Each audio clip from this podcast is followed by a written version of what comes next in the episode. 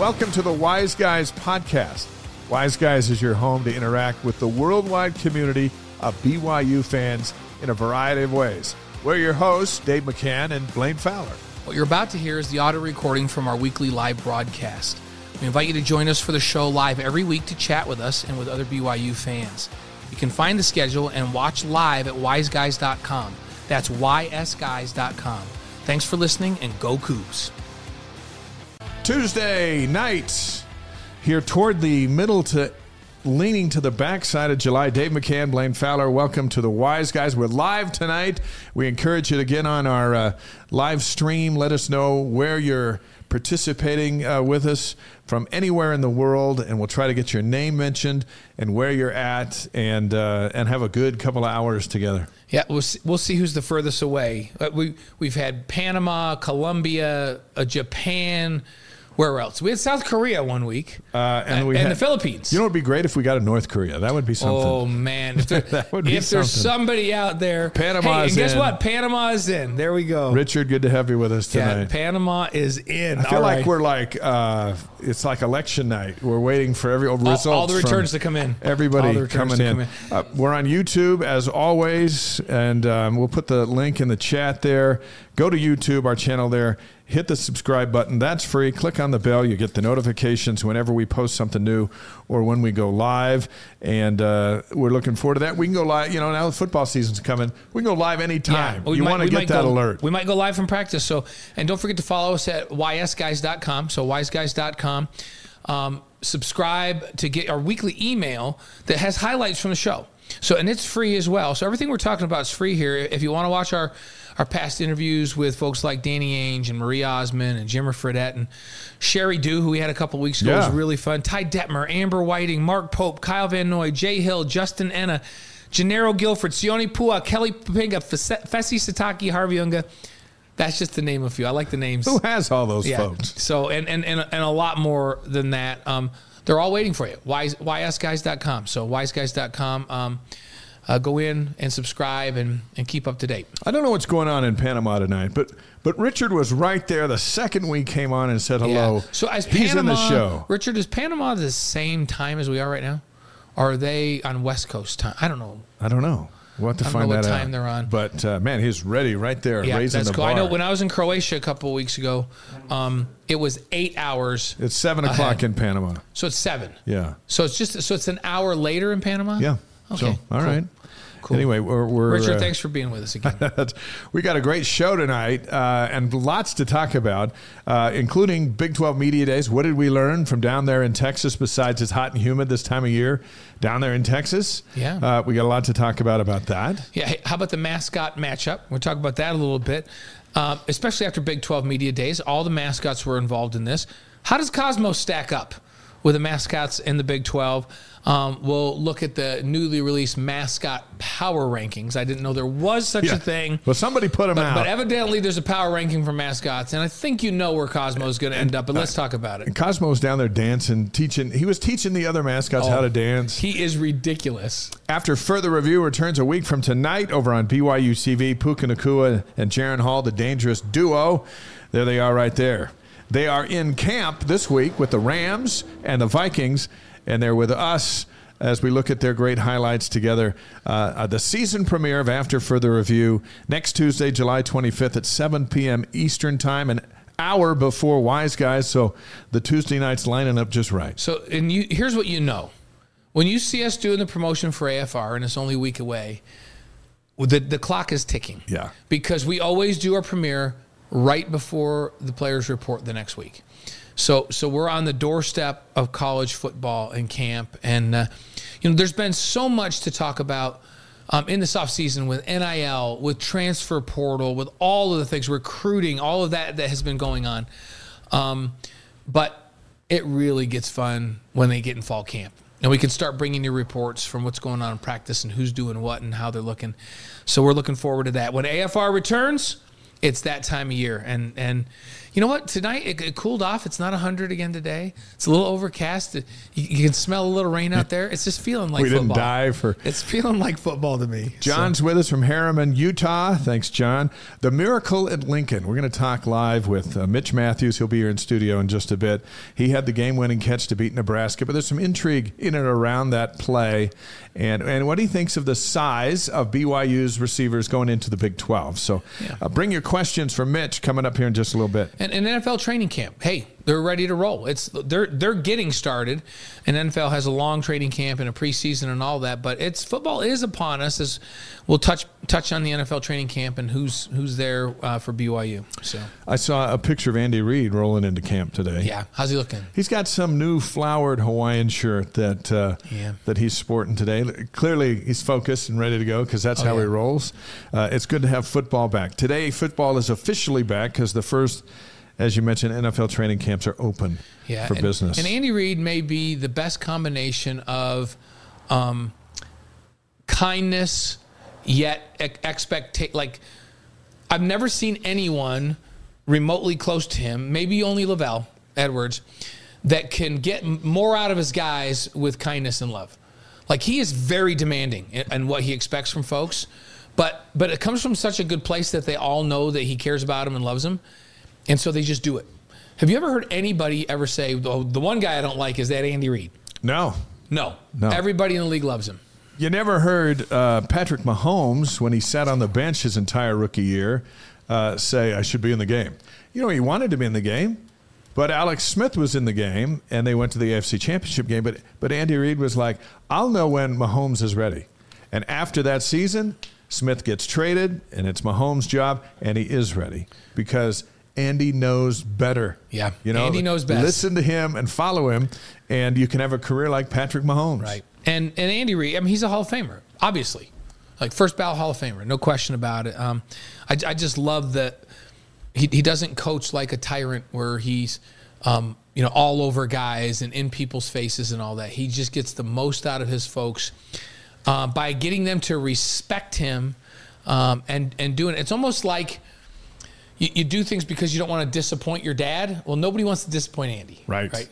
And so so that's how he rolls. It's great. So um, B Y U football, you know, uh, we, we got a season of talk. Big twelve Media Days, S E C Media Days is going on right now. Right. So Big twelve was just this last week. You were down there. Pac twelve Media Days is Friday. They just have the day. As uh, Media Day. The day. As of... Today, there's still no media deal. And they announced uh, through all their outlets that there isn't going to be one on Friday.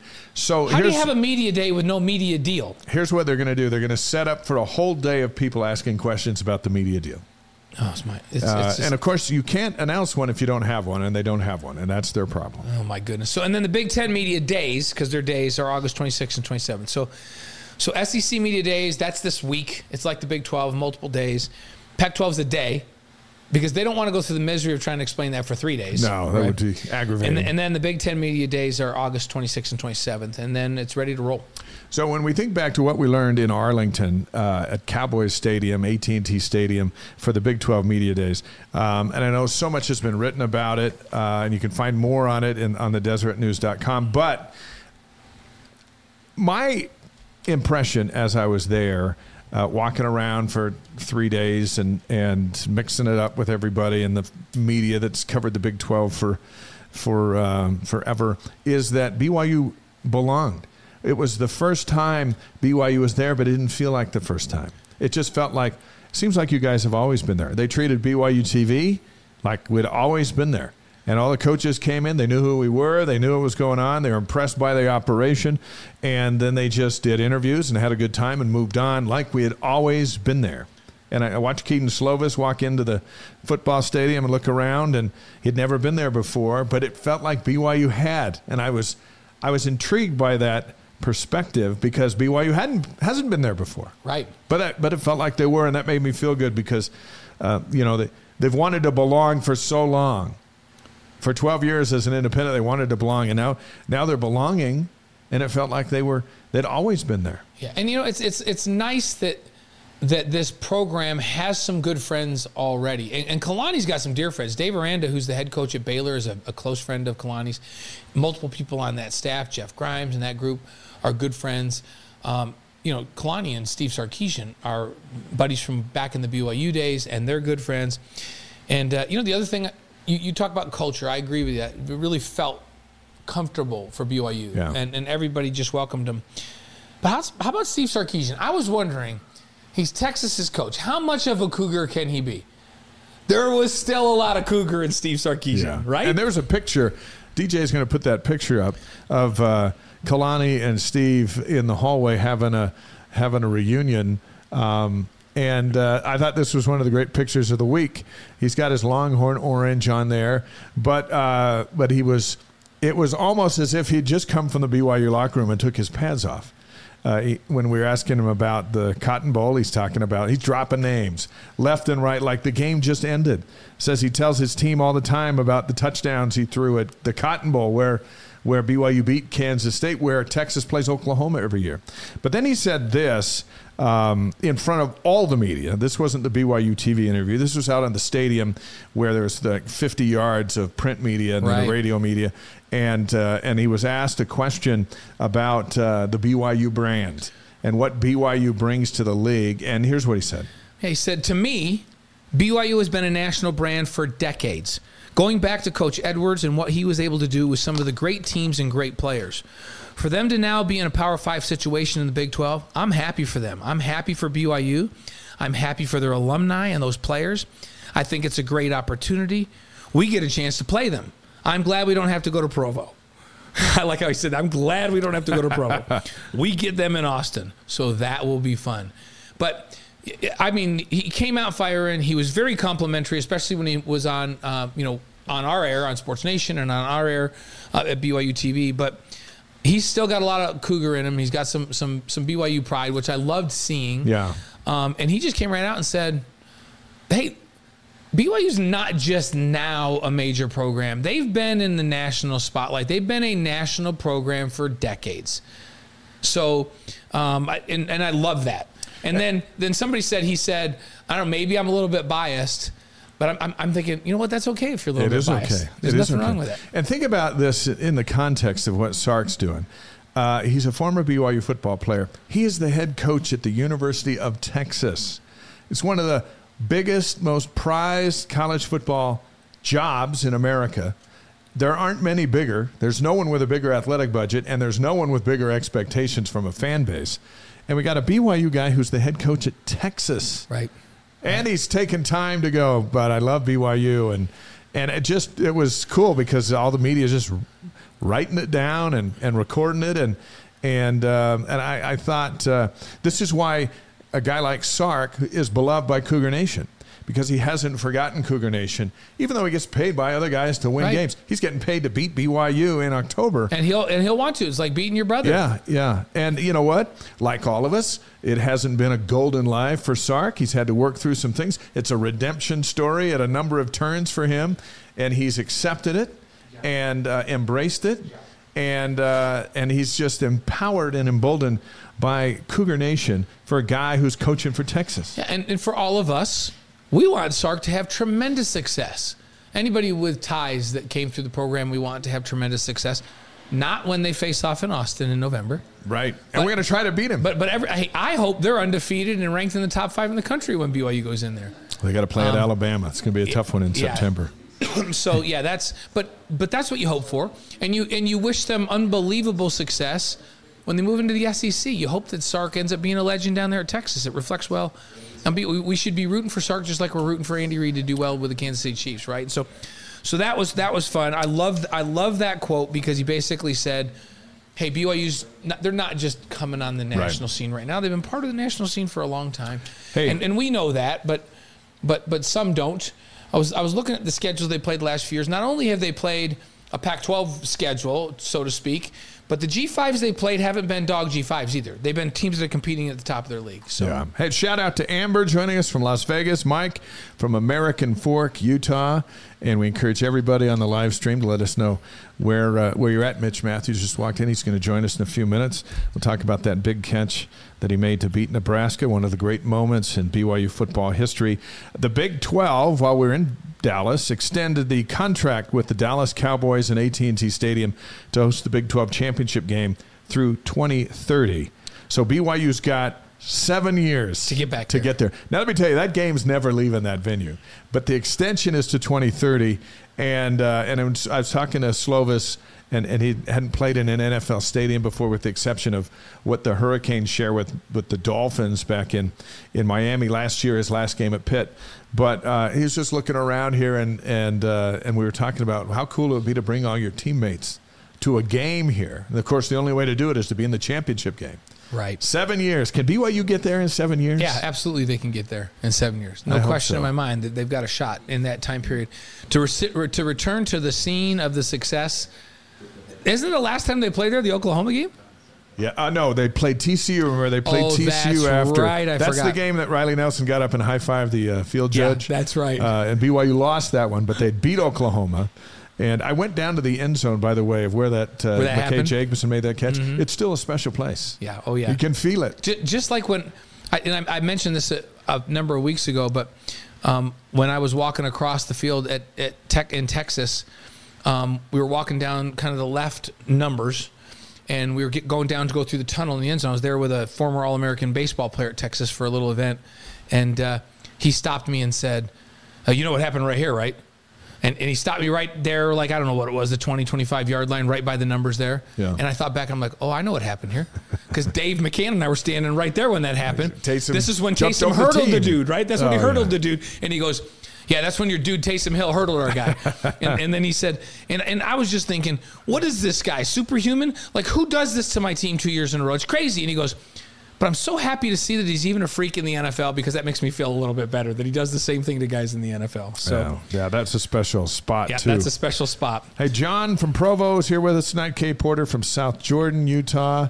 It's good to have you guys with us. Uh, S E C announced this week that they're going to move their media days next year to Dallas um, at the Omni Hotel, not A T and T Stadium. Well, yeah, it's been at A T and T. Because the Longhorns are now in their league, so they're going to come in and do that. Right. Um, but uh, we got the best spot. Absolutely. That, that stadium that, that's a great screams. Place to go. Dallas Cowboys are the number one sporting brand in the world now, and the Big twelve has locked arms with them. Mm-hmm. That's a good thing. Yeah, that's a good thing. And how about um, I'm interested to know what everybody thinks about this. I'm interested to know what you think about this. But The Athletic this week came out with predictions. They predicted B Y U would have a four-win season and gave them a less than twenty percent chance to make their way to a bowl game, to get to six wins and get to a bowl game. Less than twenty percent. To get to six wins. I don't like either of those. Um, the guys on Sports Nation were talking about it today, too. Um, four wins, it, it, I can see why they do it, why, why someone would say four wins. There, there are those who say B Y U can't stack up to that kind of schedule. They've never even had that kind of schedule. Okay. We, we know the guys. We know the team a little bit. We've talked about six, seven, eight, if the ball bounces just the right way. If you stay healthy, seven or eight right. seems logical. Which would be a phenomenal season if they yeah. went out this year and won that many games. But it's not out of the question. And, and B Y U's deeper at some positions than they've been in a long time. So sometimes it's not just about the injuries, the number of injuries. It's at what positions do you have them. If you have a couple injuries at positions where you're really deep, but where you're really thin, you you're stay healthy, you can still have a pretty magical season. So um, I, I happen to think, I gave my over-under a seven. Yeah. Yeah, so I'm, I'm not surprised by six. I'm not surprised by eight. I think seven is a realistic number. Hey, um, John, four, four seems pretty cheap. John Franklin asked us about um, what do we know about B Y U fifty, um, where B Y U uh, does stuff in fifty states leading up to the season. Um, it says, will there be boxes dropped in Utah Saturday, or do we have to wait for the twenty-ninth of July? And you and I just got a text about that today. And they were asking us for From, help. Uh, Dave help, Almodova. Yeah, asking for help in a couple of uh, states. Um, back in the East Coast, I think Maine and, and, Florida. and Fort Lauderdale. Vermont and Florida. Yeah. Um, so we haven't heard anything about yeah, Utah. So we haven't heard um, the schedule yet. But as soon as we hear that, we'll get that out to you for sure. So just tune in and uh, you know, if we find something between now and the end of the week, we maybe put it out on the Wise Guys uh, site just to give you an update on that. Pick six previews has B Y U tied for ninth in the Big twelve, and they rank the Cougars number forty-eight among the P five programs. So tied for ninth, uh, according to the Pick six previews. Hmm. What do you think of that? I, I think that there's a lot of people out there that haven't really been very close to B Y U and haven't watched them in a few years, and they're just going, well, wait a minute. They lost their, their quarterback to the N F L. They lost their best receiver to the N F L. Um, they lost their N F L running back two years ago and didn't look phenomenal at running back last year. Um, they lost a couple of offensive linemen. Um, and they're coming from being a not P five program, an independent, into P five. That's all we need to know. They can't be anywhere near the top of this league or even the middle of the league. And I think that's what decisions are being made on. And they have no concept of – B Y U is tricky to predict sometimes because of who's gray shirting, coming back from a mission last year and steps in and plays this year. The transfer portal was really good to B Y U this year. It's a much-needed uh, positions. So we're a little closer to it, and I'm just I'm just telling you, they're they're better than four wins, and they're better than the bottom, um, you know, bottom ten, eleven. They're not. They're better than ninth, tenth, eleventh, twelfth, thirteenth, yeah. fourteenth, I think. Yeah, I, I, it's just going to be so exciting. Every Saturday where you have all these, you have eight, nine games to keep track of. Mm-hmm. Uh, and more than that during the uh, non-conference because everyone, all fourteen teams are playing other people. But once we get into league play, every Saturday is going to be fun to fun to watch. Should we bring Mitch in? Yeah, let's have Mitch come in. Let's bring Mitch into Did the you chill out hot now? Box. We, we wanted him to get his breath because I think I think Mitch jogged up here because that's he, he looks fit enough that he probably jogged up here. And even though we don't give away our location because for safety reasons, perfect. We're going to say it's up on a hill someplace in Provo. So Mitch had to jog uphill to get here, uh-huh. right? Yeah, yeah. I, I went to school going uphill both ways, too. Yeah, yeah. Talk right into that microphone. So uh, our guest here, and we bring him in a little bit earlier because I want to get his opinion on this uh, college football report of the most hated college football programs. Uh, our guest had one hundred fifty-two receptions, is that right, in your B Y U career, two thousand eighty-three yards, twenty-four touchdowns, six six, nightmare to defend, delivered a dream finish in the north end zone in one of college football's most iconic football fields at Nebraska. Mitch Mathews is here. We know you'll have questions for him, so bring those in. But let's just jump right into this. Let's dive. College Football Report ranked the most hated college. By the way, thanks for being here. Yeah. It's good I'm to so see glad you. I'm here. We're pumped to have you, brother. Come on now. The most hated college football programs, according to College Football Report. They put it out on their social media feed. And uh, I thought it was interesting. And, of course, B Y U made the list, but where they made the list might catch you by surprise. Nationally despised. This is the most hated, according to College Football Report. They're going with Michigan, Texas. You played it. Did you, you played at Michigan? Played right? both there. Played at, both at Texas, right? Yeah, so U S C. Didn't play there, right? Ohio State and Alabama. Do you agree with that? The nationally despised. I can see why. They win the most. They're ranked the most. They're, I just went, whoa, there's the five of the best programs in the history of college football. Right. No wonder, right? right. It's, we always talk about tough, tough teams. And in our family, I don't know if you guys do this because you have a bunch of athletes. We always go, who played against the toughest team when they played? And I'm like, well, I played Ohio State twice when they were nationally ranked, and we played Michigan. And, you know, and then Dallas, my son-in-law says, well, we played because he played in the Pac twelve yeah, at Stanford. Yeah. And, on, and then Kellen always goes, I played against U S C in the Coliseum when they had Matt Leinart, Reggie Bush, and yes. we all go, oh, you won. Yeah. you right. won. That's so off the top. Ends, for that, sure. co- ends that conversation. So nas- nationally despised. What, which was tougher, playing at Michigan or Texas when, when you played? Well, Michigan was a better team for sure. Playing at Texas was, was fun because we, we just we ran all over them. Yeah. Um, I, Notre Dame should be on that list for sure. I think they should. Yeah. Oh, they're coming. They're coming. Yeah, here we go. So okay. Nationally despised: Michigan, Texas, U S C, Ohio State. Oh, there Alabama. we go. Yeah. Now yeah. let's let's go to very yeah, hated. Very hated. Very hated's the next category. Okay. Notre Dame, Georgia, L S U, Clemson, Oklahoma, and Florida. Bunch of winners, of course. It's a, it's a who's who of college football. It's the just first a bunch two. of winners. No one hates yeah. the losers. Yeah. Hated. So they're not very hated. They're just hated. Texas A and M, Miami, Penn State, Tennessee, Florida State, Nebraska, Michigan State, and Auburn. You played. You played at Tennessee, right? No. No. Um, Nebraska, there. though. Played, played at Nebraska. Nebraska. I don't know how Nebraska that's on the there. list, though, because their, fan, their fans were the best the, I ever played. I agree with ever. that. Dave and I were there, and we they, agree with that. They gave us uh, – they waited until we left the locker room, which was hours after the game, and they gave us a standing ovation when we left the locker yeah. room. Such, nice such people, good man. fans. This is, but people hate them because they win, right? Yeah. They haven't won lately, but remember when we were growing up, it yeah. was Nebraska, Oklahoma. seventies and eighties, yeah. Every oh, time yeah. the Big Eight was on the line. And so now let's go to the not liked. Yeah, we got B Y U right on top of the not liked. Uh-huh. Oregon, Washington, West Virginia, Central Florida, Pittsburgh, Iowa, North Carolina, Colorado, U C L A, and South Carolina. Those are the not liked, not hated, not despised. They're just not liked. Not very hated, just not liked. Yeah.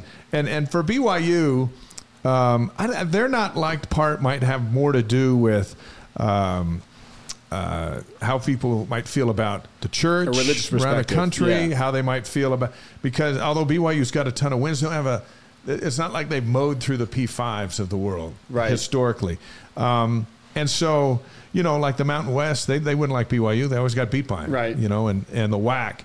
But you get outside of the, why would B Y U not be liked? Just probably some misunderstanding. Maybe yeah. maybe the missionaries yeah. knocked on their door a couple times. Yeah. I, I've talked to a lot of um, opposing fans that have come in for games, and, and I know B Y U's tried to pattern what they do at home after places like Nebraska and Notre Dame where they treat opposing fans so well.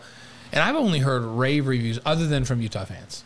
Yeah, right. I, right, I, will, yeah. I will, you know, put that in a different category, but everybody else that comes in says, wow, that was just an amazing experience. Even Keaton Slovis, the quarterback now, yeah. said, my family had an unbelievable experience when they came here. Yeah. They talked about what a great environment it was. Um, is that a good thing to be to be a great home environment that treats visitors with respect? You know, I still think you can be quote-unquote nasty during the game, but then you can have a ton of respect after the game, which I think is totally fine. I think this is what the players want. You don't want to leave your college career and have people hate you for the horror stories that left their families in, right? Yeah. Um, I, I do think, though, that a lot of those um, – B Y U should be higher on that list of hated because we beat a lot of those teams. That That's are right. And so I, I see why we're hated for sure. Uh, now, there's the nationally liked part, too. Yeah. Ten schools made that list. I don't think you want to be on that list, by the way, if you're no. just always liked. You know T C U, what I mean? Kansas, Iowa State, or the Big twelve. They're the three that got three in the there. Big twelve, yeah. And if you're not on any of these lists, no one even cares you exist. So is Utah, right. was Utah on any list? No, in that? no, no. they weren't even. No, no. Yeah, they're, they're not an afterthought. Yeah, what? And Utah State not on anything? No, no. You got to be. You've got to earn your way. You right. got to earn your way. By the way, I love that we're on that list. Like, I, if you're on that list, you're glad you're on that list. Yes, There's just something about it. You're glad, right? No. Now, Mitch, we asked Ty Detmer if he ever gets tired of talking about winning the Heisman Trophy, and we've asked Jim McMahon if he ever gets tired about talking about the pass to Clay Brown, the Miracle Bowl. Both said no. So um, when it comes to this catch against Nebraska to beat the Cornhuskers in two thousand fifteen, does it get old? Has it gotten old? No. Not not at all? You, you might think it would because not a day goes by where I don't talk about it. Uh, but the stories that come of it are just hilarious, right? A kid came up to me probably no more than a week ago, and he says, my dad said that he's cried only two times in his life. One was when his mom passed away, and the other time was when you caught the Hail Mary against Nebraska. And so when you hear stories like that, you're just like, how could I not love talking about it? And I'm not joking. Not a day goes by where it doesn't come up. What, what, are, the, what, are, what is it about these moments that um, that lasts forever, and what's it like to be a part of one? I think it's the emotion attached to the moment, right? It's the ex- most excited people had been in a long time, and they had shed tears for the first time in a long time, and then people just remember where they were when they heard the news or heard it on the radio or saw it, and there's a story attached to it. So when something reminds them of it, they just love to talk about the emotion behind it. Yeah. Well, D- Dave and I, which has been the case for a lot of big moments in B Y U sports, of course, we were right there next to the pylon on the sideline because we had done a sideline show, pregame and postgame show for that game. So we're down there like, hey, it's going to be a Hail Mary. So let's just get right down here. And we were on the side that you... The, Smart. Yeah, we were on that right side. And uh, you caught it.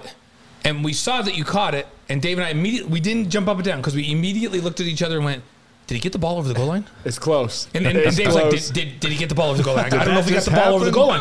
Like we were we were more in a panic for a second, right? So was I. I'm right and, there with and, you. And then once they indicated it, then we jumped up and down yeah, yeah. and show, and showed our emotion. But so we were outside the players that were on the field defending you and your teammates.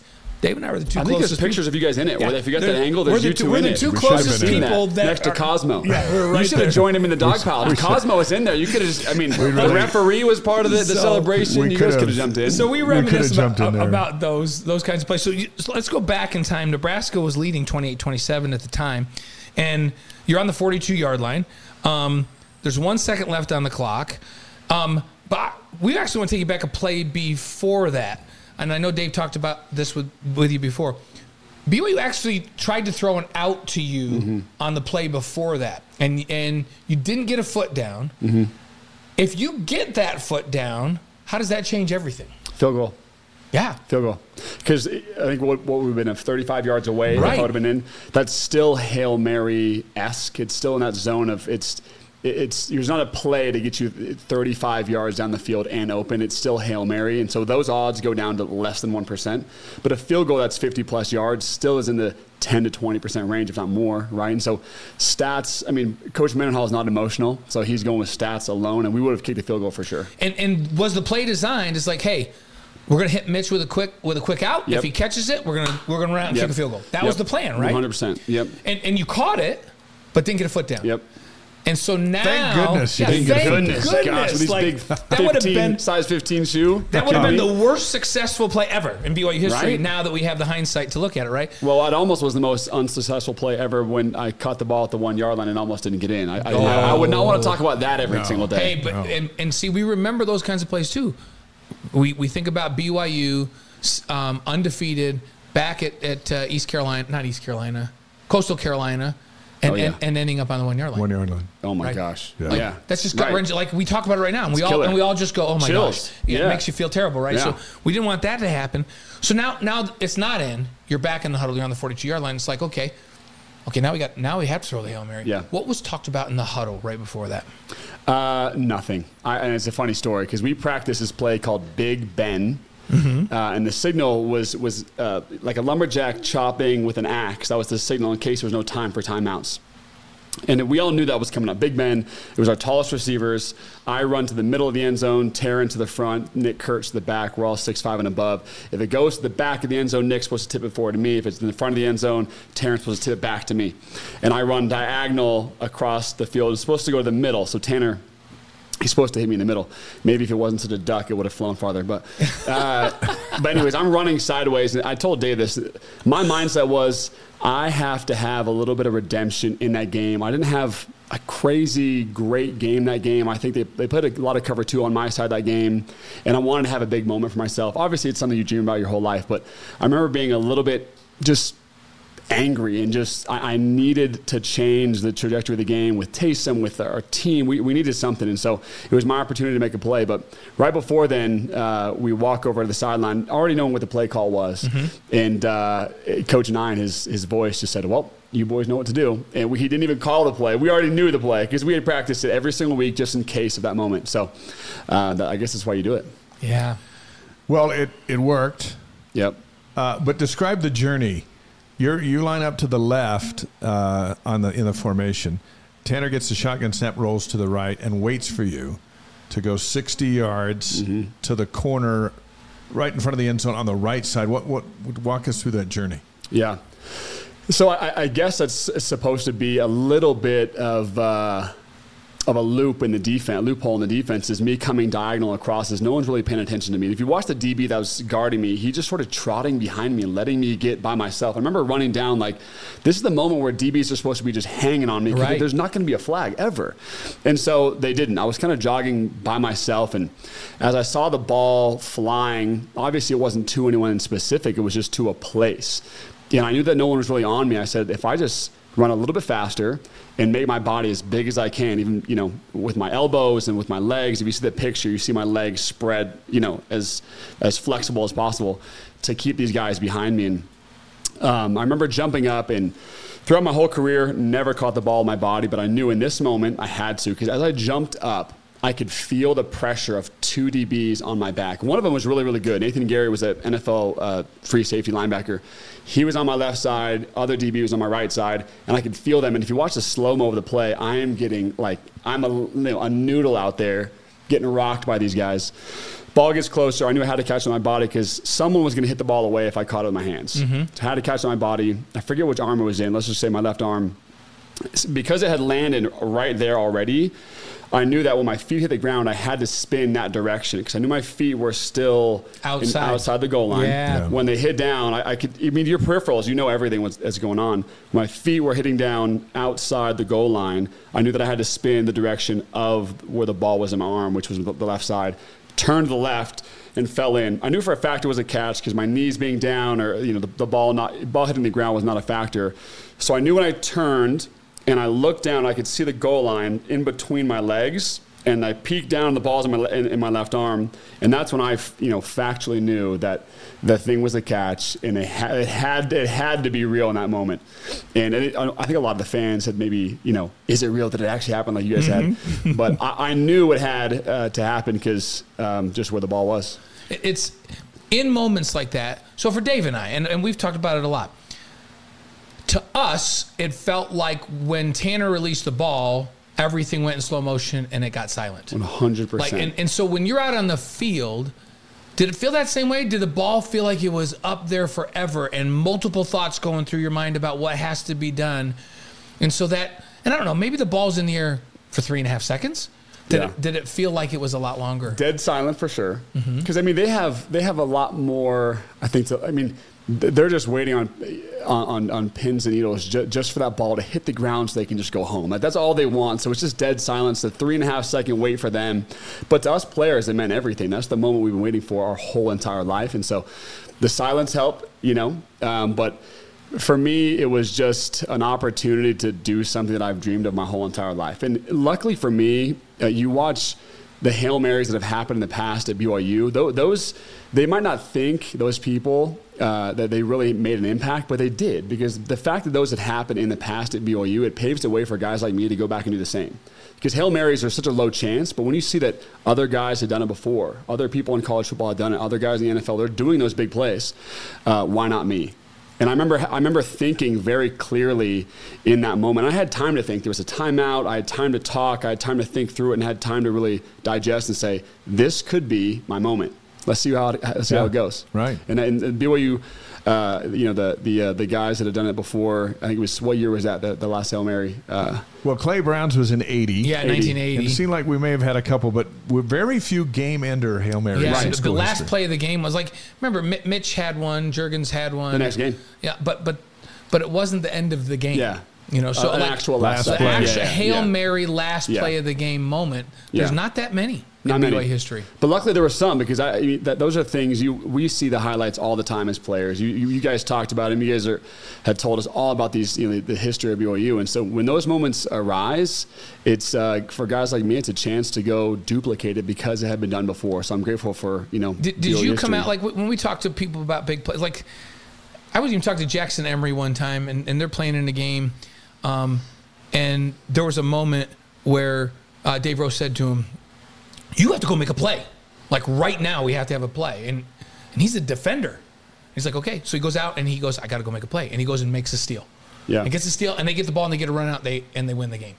And and everybody I've talked to, um, you know, talks about that moment when they go, oh, I, I have to go make a play right now. This yeah. is the, I've got to do this.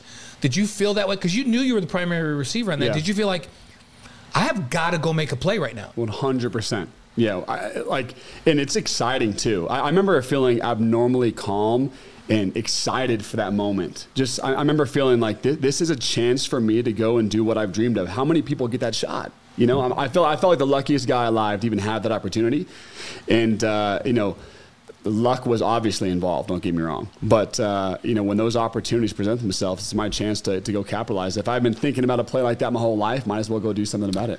Former B Y U receiver Mitch Mathews on the Y's Guys, live on YouTube, Facebook, Twitch, and Y S guys dot com. And we appreciate uh, everybody on our stream tonight. Let us know where you're streaming from, and, and uh, send your comments and questions. We'll get to some here in just a moment for Mitch. So describe that feeling uh, in that moment as you're laying in the end zone and now you, you know you have a touchdown. Uh, are you most happy for yourself, for Tanner Mangum, Taysom Hill, who left the game with a season-ending injury, Uh, after throwing a touchdown to you earlier, yeah. Bronco Mendenhall, Cougar Nation, the sliver of fans that somehow yeah, got tickets which that were in so there going nuts. They're right there. Who was oh my it? Gosh, I think I've met every single person in that section, by the way, because they find a way to at least at least contact me, and we've talked. Um, There was so much emotion in that game because at the first half, we didn't know how bad Taysom's injury was. We thought maybe it was a quarter thing, but I think somewhere in the fourth quarter, I think it was Doctor Kimball had come back and had made it official to us. Yeah. Like, it's over for him for the whole season. And I remember uh. it being so just so horrible, and you have to play through. And at that moment, too, we heard the news, but we're also – we went from beating or winning to now losing somehow. So the emotions mm-hmm. are very, very high. You got this new this new freshman quarterback in who everyone loved and everyone believed in, but that's such a big change. You know, you go the last the last eight months prepping with Taysom. You, we're super close to who's this new guy, Tanner Mangum. Uh, and so it, it was all over the place, and we're still playing a game, right? Um, so for me, it was uh, it was it was for the you know the team first for sure. Uh, it was for the guys because everyone was going through a lot emotionally at that right. time. Uh, if you saw my embrace with Taysom after the game, it was just highly emotional because we truly loved each other. Yeah. And uh, the, luckily, uh, there was there was uh, so many factors there, and there were so many people that this moment meant a lot to. Um, there was only three people that could catch that ball, right? Me, yeah. Nick, or, or uh, Taryn Houck. And so it was up to us three to go make a play for all of Cougar Nation, for all the team, and for to make that bitter moment for Taysom just a little bit sweeter. And it's interesting to me. We People forget about what happened previous to that because you just block all that out and, yeah. and just focus on that big, big play. But I remember you and I having a conversation on the sideline, and, and coming into that season, you know, Dave was saying to me, "What you, know, you played that position. What, what do you want to see from Taysom?" And I just said, I want him to, to arrive now mentally where he just is so in command of the offense that the ball's coming out quick on time and in the right spots, because physically he's so crazy gifted. He can run all over the place. He got this big arm. I just want to see that. And and you remember, before he got hurt, I was going, this is going to be a good dude this year. Like he, yeah. he looked good. He is doing yeah. everything I hoped he would do. Like, this dude is going to be crazy good he this year. Good. And And then he went down. And I remember thinking, oh, no, yeah. all of this work to progress to the level that he had, and this could be a special season, and nothing against Tanner Mangum, but he's a freshman, yeah, right? And and all of that is forgotten because we make the big play at the end. Yeah, yeah. The play at the Taysom end of the looked game. Good. He looked good in that game, and didn't a lot he? Of the receivers. I mean, Nick Hurts had one hundred twenty-six yards that game, I think. Yeah. I mean, yeah. there was, the ball was, was spread all over. He was throwing B Bs all over the yard, making quick good. decisions, running away from people, like – We would have beat he, them. He, he looked like that. You know, we would have beat the crap handily, out of him. Very yeah, handily, yeah. yeah. So, so uh, Bullseye uh, writes in, uh, sometimes magic happens. We've heard that from Austin Collie back in the day. We've seen it in the alumni yeah, game. Yeah. Sometimes magic happens. But so you're laying in the end zone, and uh, your roommate, Nick Kurtz, jumps on you and, and, and is shouting, you guys are legends. Uh, Taryn Houck. Not, not sure what to do. He's in the area. He turns to the field judge who's signaling touchdown, and he goes and gives him a so bear good, hug. So good. All this That's stuff so going good. on. Cosmo's in there somehow. I mean, it, it was just so. It was so good. The, the the Taryn Houck hug was so good. I don't know why B Y U players hug like the second time in the last eight years. I don't know how that happens. You just look for a friend. It just yeah. I don't know what it is. If, if Taryn was actually thinking that that guy wanted a hug, I have no idea. But uh, emotions were high, and so um, they just made that moment hilariously great. And uh, uh, the dog pile lasted. I mean, I told Dave this. I if I would have died in that moment, yeah, fine. Okay. That's that's totally. That's the way fine. to go out. That's a good way. way to go out for sure. Um, but uh, to relive uh, the story is even better. So uh, it was a yeah magical moment, and uh, uh, we we deserved uh, to win that game by how we were playing that first half of the game. And yeah. so to to finish that way for everybody, Cougar Nation, the, my teammates, it was for. It was for everyone to have uh, a piece in B Y U history, especially my teammates. And we talked about the fact that that hasn't happened very often. They've had some big plays that happened maybe two or three plays before the end of the game or a series before the yeah, end yeah. of the game. But this is the last play of the game. So so now all that celebration on the field, you now immediately get to go into the locker room. Yeah. So, but there's like, there's got to be two feelings in that locker room. There's, crap, Taysom's out for the season, mm-hmm. so there's that. But there's, hey, we just... had a Hail Mary win this game. What what was that locker room like, and was it a little bit of bitter and sweet? Yeah. Um, I was on the field for a while after with Tanner doing you know interviews, whatever, and I came in the locker room. I remember the second I got in the locker room after you know hugging my my, my family, Uh, it was just, it was all tears because I was just, ex- where's Taysom, where's Taysom? I, someone grabbed me and brought me directly to him, and he had stood up, and him and I just embraced for a while because, like I said, it was months and then years. He, you know, he kept having the injuries where we had prepped all offseason for just an unfortunate injury. And so, especially our senior year together, the first game, the just the contrast of the highest of high to what was in that moment the lowest of low for us was just such a wide range. Mm-hmm. And, you know, the tears were flowing, but um, it was. If you look at the, the the film of the locker room, I think Coach Mendenhall is getting, you know, tossed in the air by the team. Everyone's going crazy. I actually missed that part. But then there's some somber moments as well. And then, so you just felt every emotion along the range of super excited to super sad. Um, but how can you not celebrate a moment like that? But how can you not embrace your teammate who's who's your actual brother in those times and uh, isn't try that to buoy him up? Isn't that why we love sports? Because it's a blend of real life and fantasy with real people. Yeah. And there's the, you know, A B C nailed it. There's the thrill of victory and the agony of defeat all mixed in and sometimes within seconds of each other. Yeah. And that drives us to participate in it and to watch it. Yeah. And that's probably, that's it for me. That was a, that was a, uh, uh, probably the most uh, bittersweet moment in my uh, definitely in my sports career for yeah. sure. And so you had you had to feel those emotions. You couldn't skip one. You had to, you had to enjoy it at the same time, mourn with your brother. Uh, Mitch Mathews is our guest uh, tonight on The Wise Guys. Played at B Y U two thousand nine and then twelve through fifteen following your L D S mission to Orlando, Florida. Yeah. Great place to go serve. Fantastic. Um, Let's go back so in we, time. Yeah, we, start, we started with the, the biggest moment, obviously, because yeah. that's just so fun. I'm so way, glad we got to live it. You know? So so let's let's talk about some other moments and, and go back in history. October fourth, twenty thirteen This is your first collegiate touchdown catch. You actually caught, caught three in that game against Utah State, finishing with uh, five receptions, one hundred twelve yards, three touchdowns. How was that for making a first impression? Uh, yeah, I'll never forget that day for sure. Uh, at this time, I'm trying to make a name for myself. I I, I started, you know, multiple games my sophomore year. And, uh, but, you know, I was playing behind an All-American and Cody Hoffman. I was right. in my same position. So when he needed, uh, uh, you know, uh, a drink of water, it was my time to go shine. We just had and Cody so, on a couple weeks ago. So. Did so, you really? So yeah. Cody's set to the school record in touchdown receptions, but you go in and you steal three of his touchdowns in one game. one game. Know, right?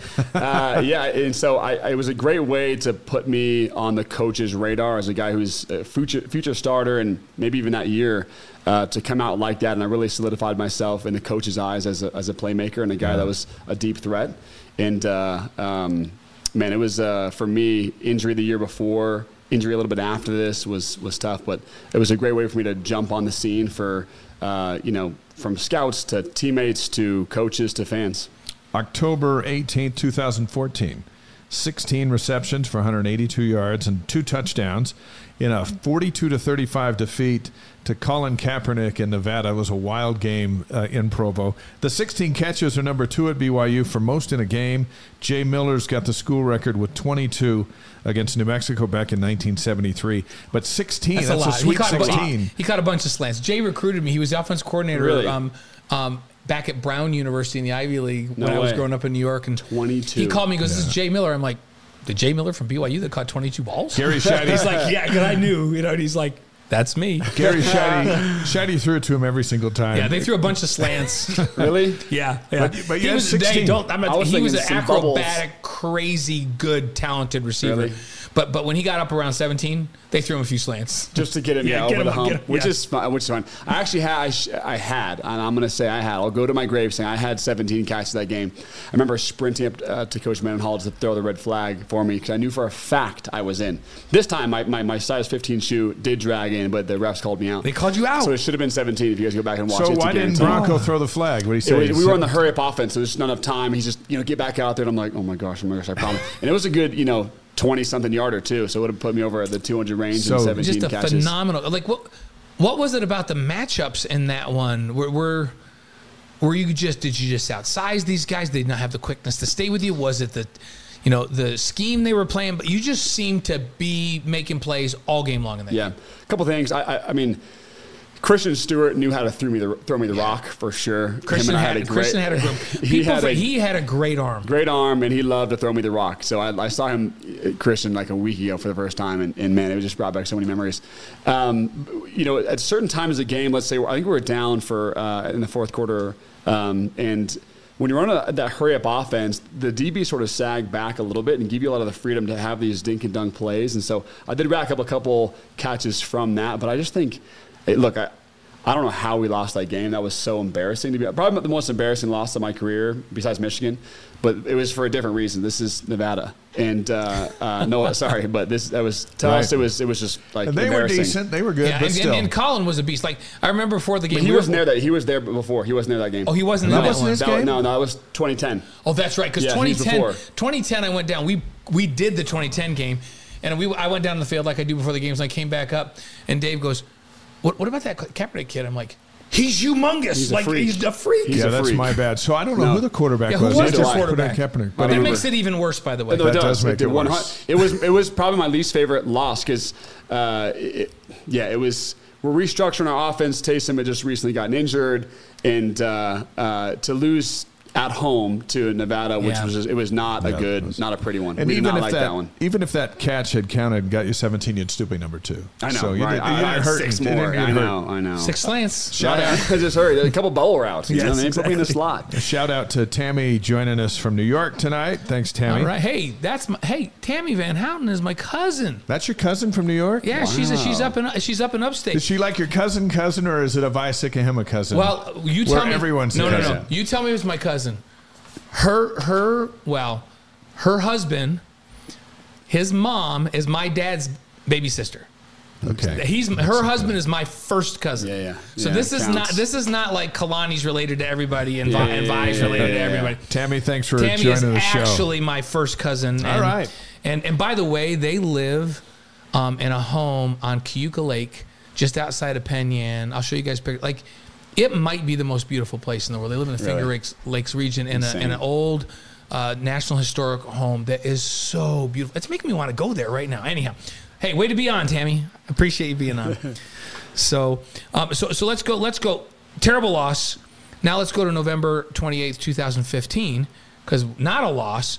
This is six receptions, one hundred fifty-eight yards, two touchdowns, including a career-long seventy-two-yard score. Yeah.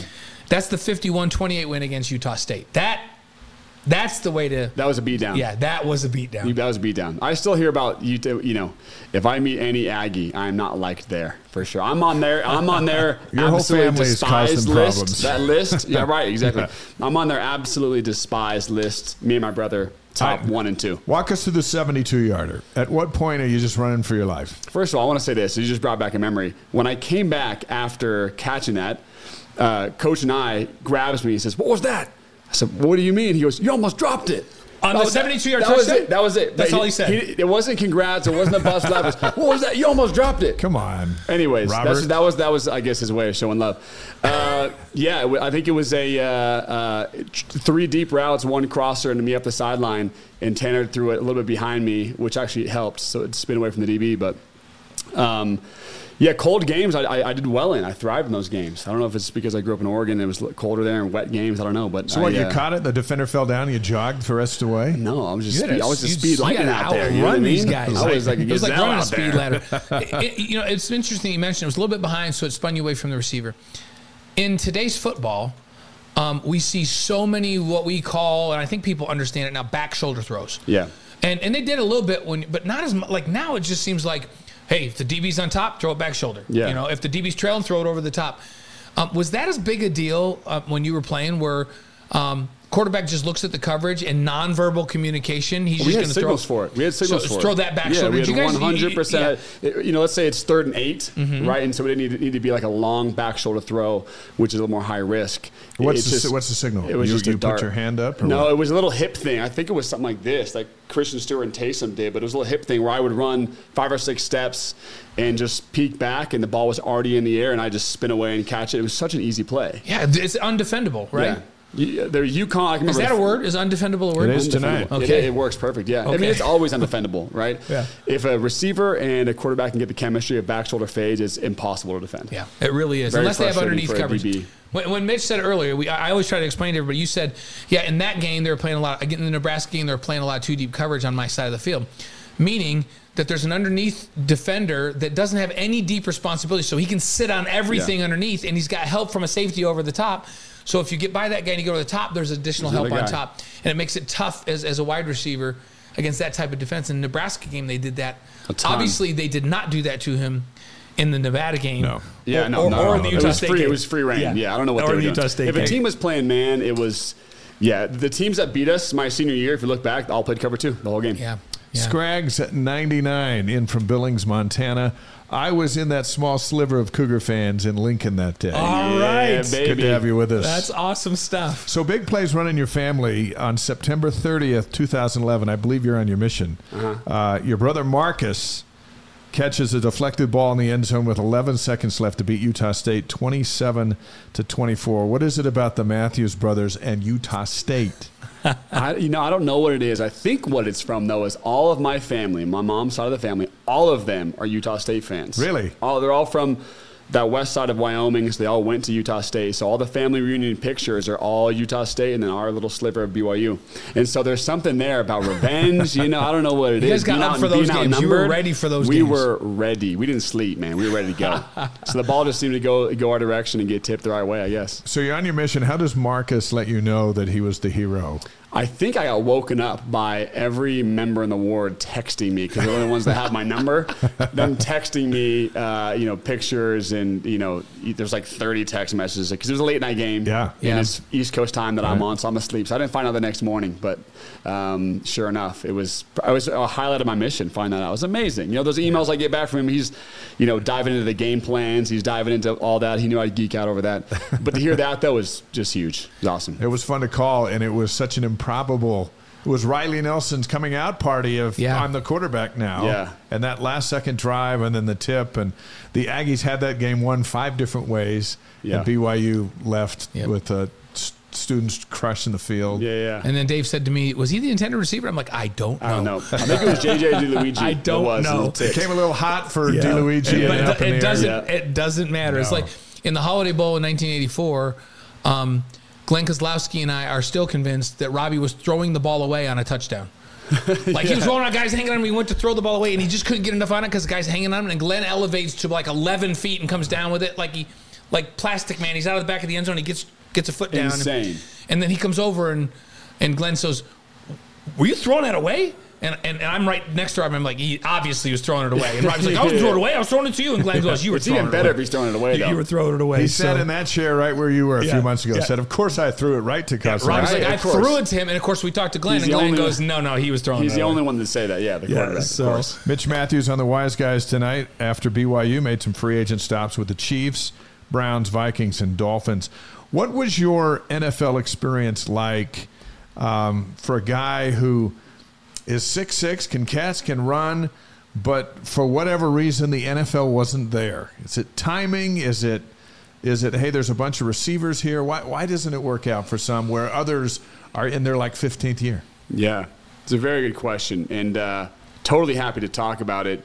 It, uh, it it's hard to connect the dots, as I think it is for a lot of people right. that go there. Um, it was a lot of mistakes on my part, flat out. When I was, uh, you know, undrafted, it's draft day. I, I'm getting calls from a bunch of head coaches, Mike McCarthy's on the Packers and Andy Reid, and they're all like, hey, if we don't take you in the fifth round, we want you to come play for us. Sixth round comes by, they call again. Hey, if we don't take you right now, you know, come play for us. And I don't know if that was a re- recruiting technique or whatever it was, but sure enough, I, I didn't get drafted. I was super upset about it, and uh, had the option. The, the best two options uh, were the Chiefs and uh, the Packers. And when Andy Reid calls and says, look, like, Yeah. Like, you know, pretty much wink, wink behind the phone. You're going to come be a Chief, and, and that's that's end of story. You know, you're mm-hmm. kind of like, you know, yes, sir, let's go do it.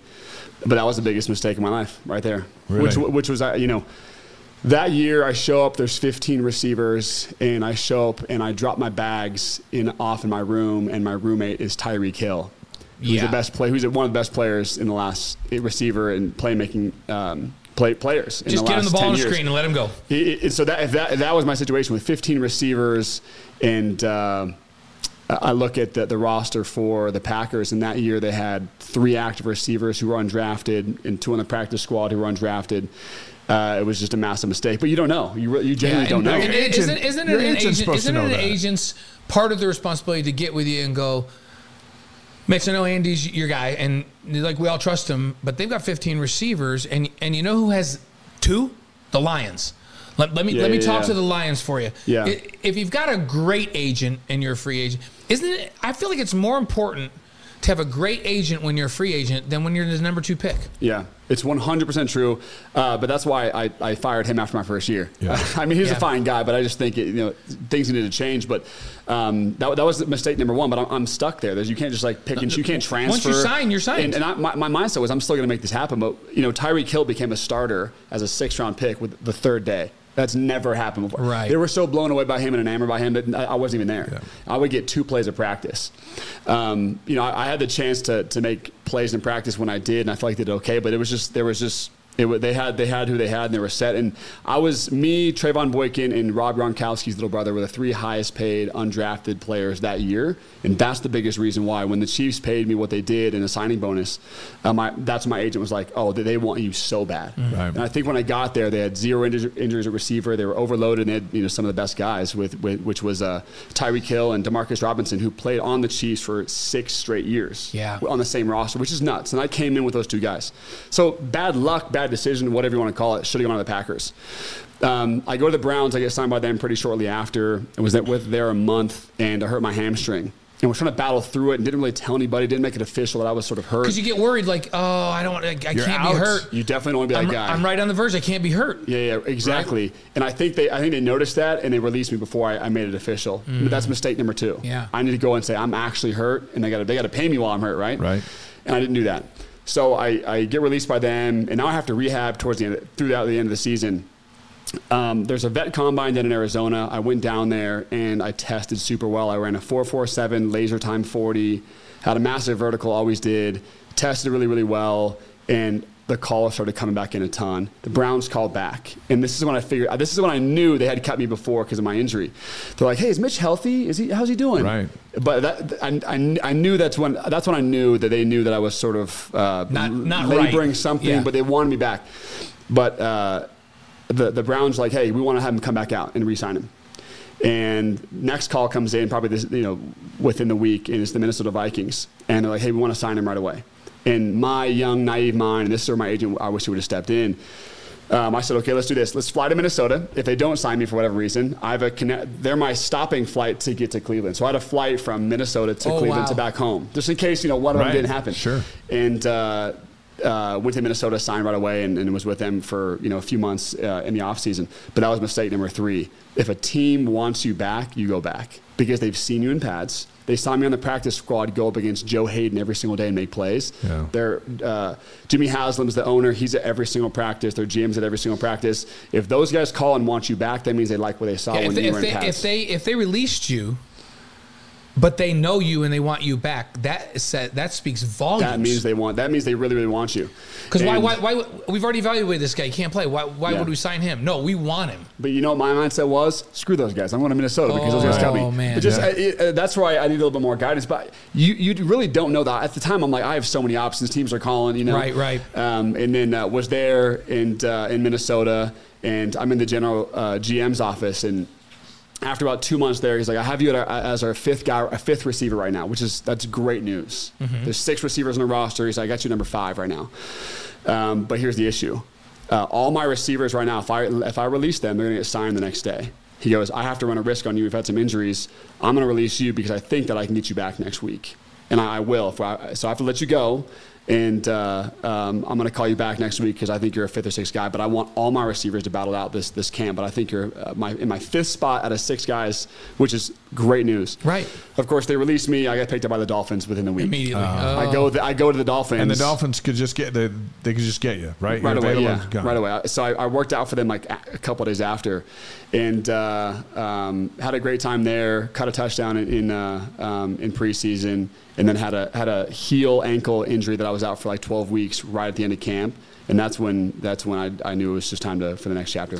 That's a fascinating fascinating journey. But it's interesting because Mitch's story, your story, Mitch, is not that uncommon, right? Yeah. Espe- especially if you're navigating free agent, you know, the free agent rounds and trying to, because you're young, if you don't have a phenomenal agent that's really knowledgeable, but it's hard to get a phenomenal agent that's really knowledgeable because they want the easy gig. Yeah, yeah. They want Zach Wilson. Yeah, Zach, yeah. Zach's easy. He's the number, like, right. I already know what he's going to make. It's prescribed by the collective bargaining agreement, right? yeah.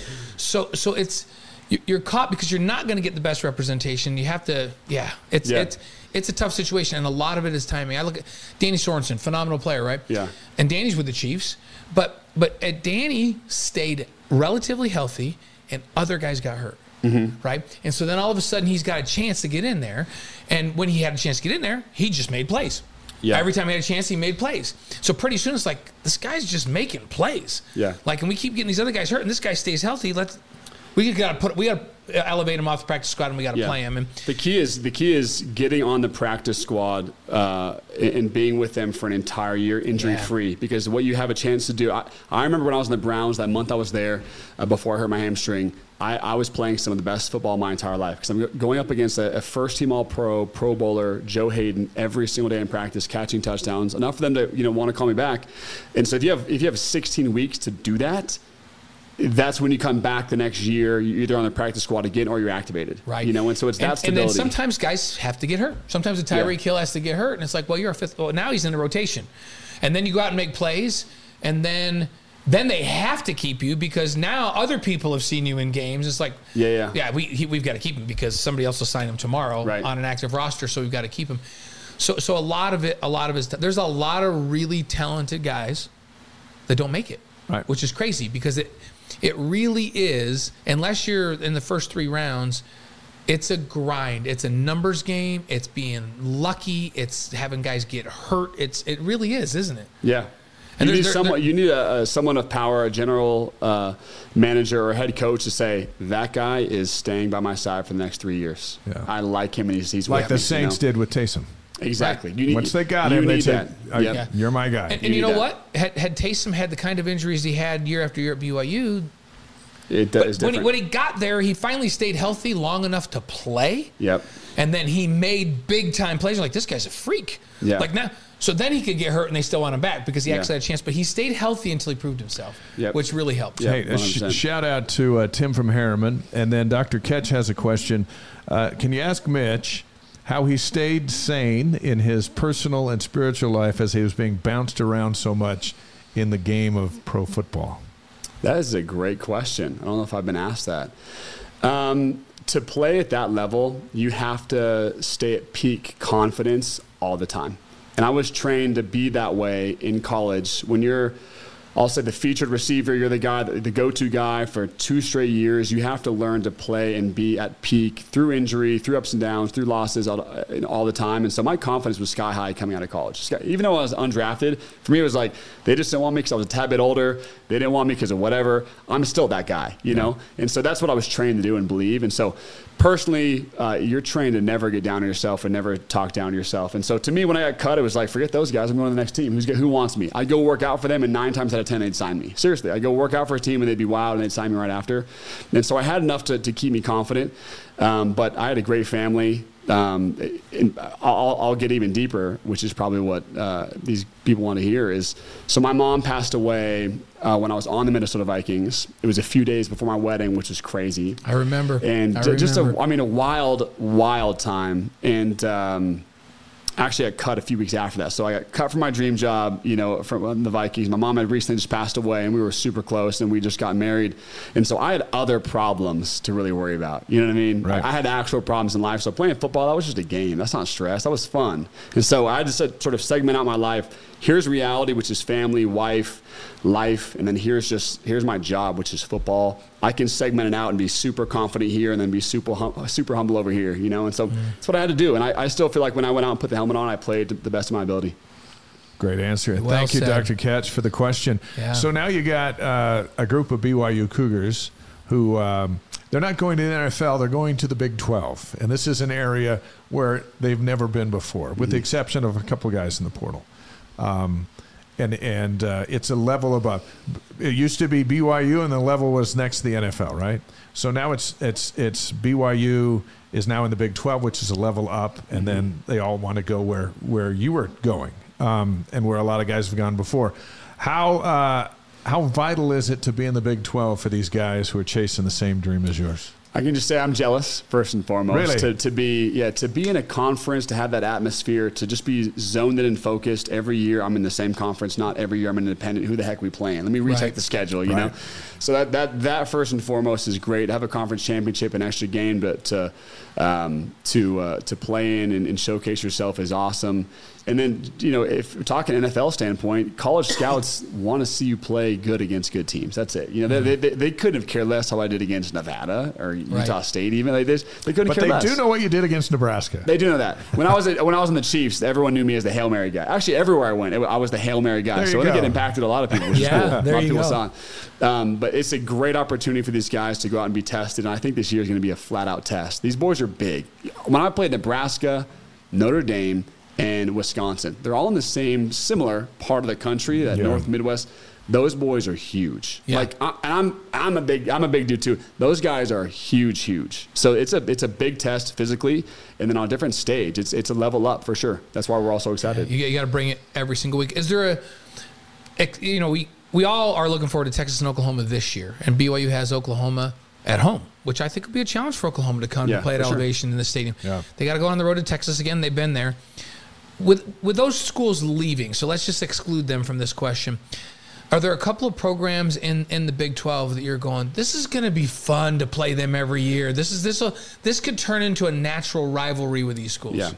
First one that comes to mind is T C U because I was already there. There's yeah. are, there's always has been a rivalry, and it's going to come back pretty quick. And they're just dang good, so they're, yeah. they're, they are X'd out on the uh, on the calendar for sure already. I think Texas Tech's going to be a fun one, just you know, with that offense and, and their history. And then I think B Y U is is. Uh, well matched against them with just that, the huge powerhouse off. We're going to see the probably the funnest games we'll see over the next decade if we're still here. We'll be against those guys for sure. Yeah. Um, but I mean, just in terms of the baseline, the baseline is just so much better here. I think Oklahoma State's going to be stout every year, Baylor every year, but I think Texas Tech, T C U, mark those games off. Those are going to be the most fun. Those will be fun. And maybe yeah. maybe become some rivalries. I like yeah. Houston. Uh, so I ran into Dana Holgerson, the Houston uh, coach, in the men's room, we're washing our hands at Cowboys Stadium. He just got done with the, the media on the platform, and uh, and I said, hey, nice job. And he's like, wow, did I say anything controversial? I go, hey, what do we care? We're brand new with you. We're coming in with clean slates. Right, right. Uh, you can't tick us off. Yeah. But then we started talking about um, the relationship between B Y U and Houston. I said, you know, it seems to me that if there's a budding rivalry that that could come together, it might be these Cougars and Cougars.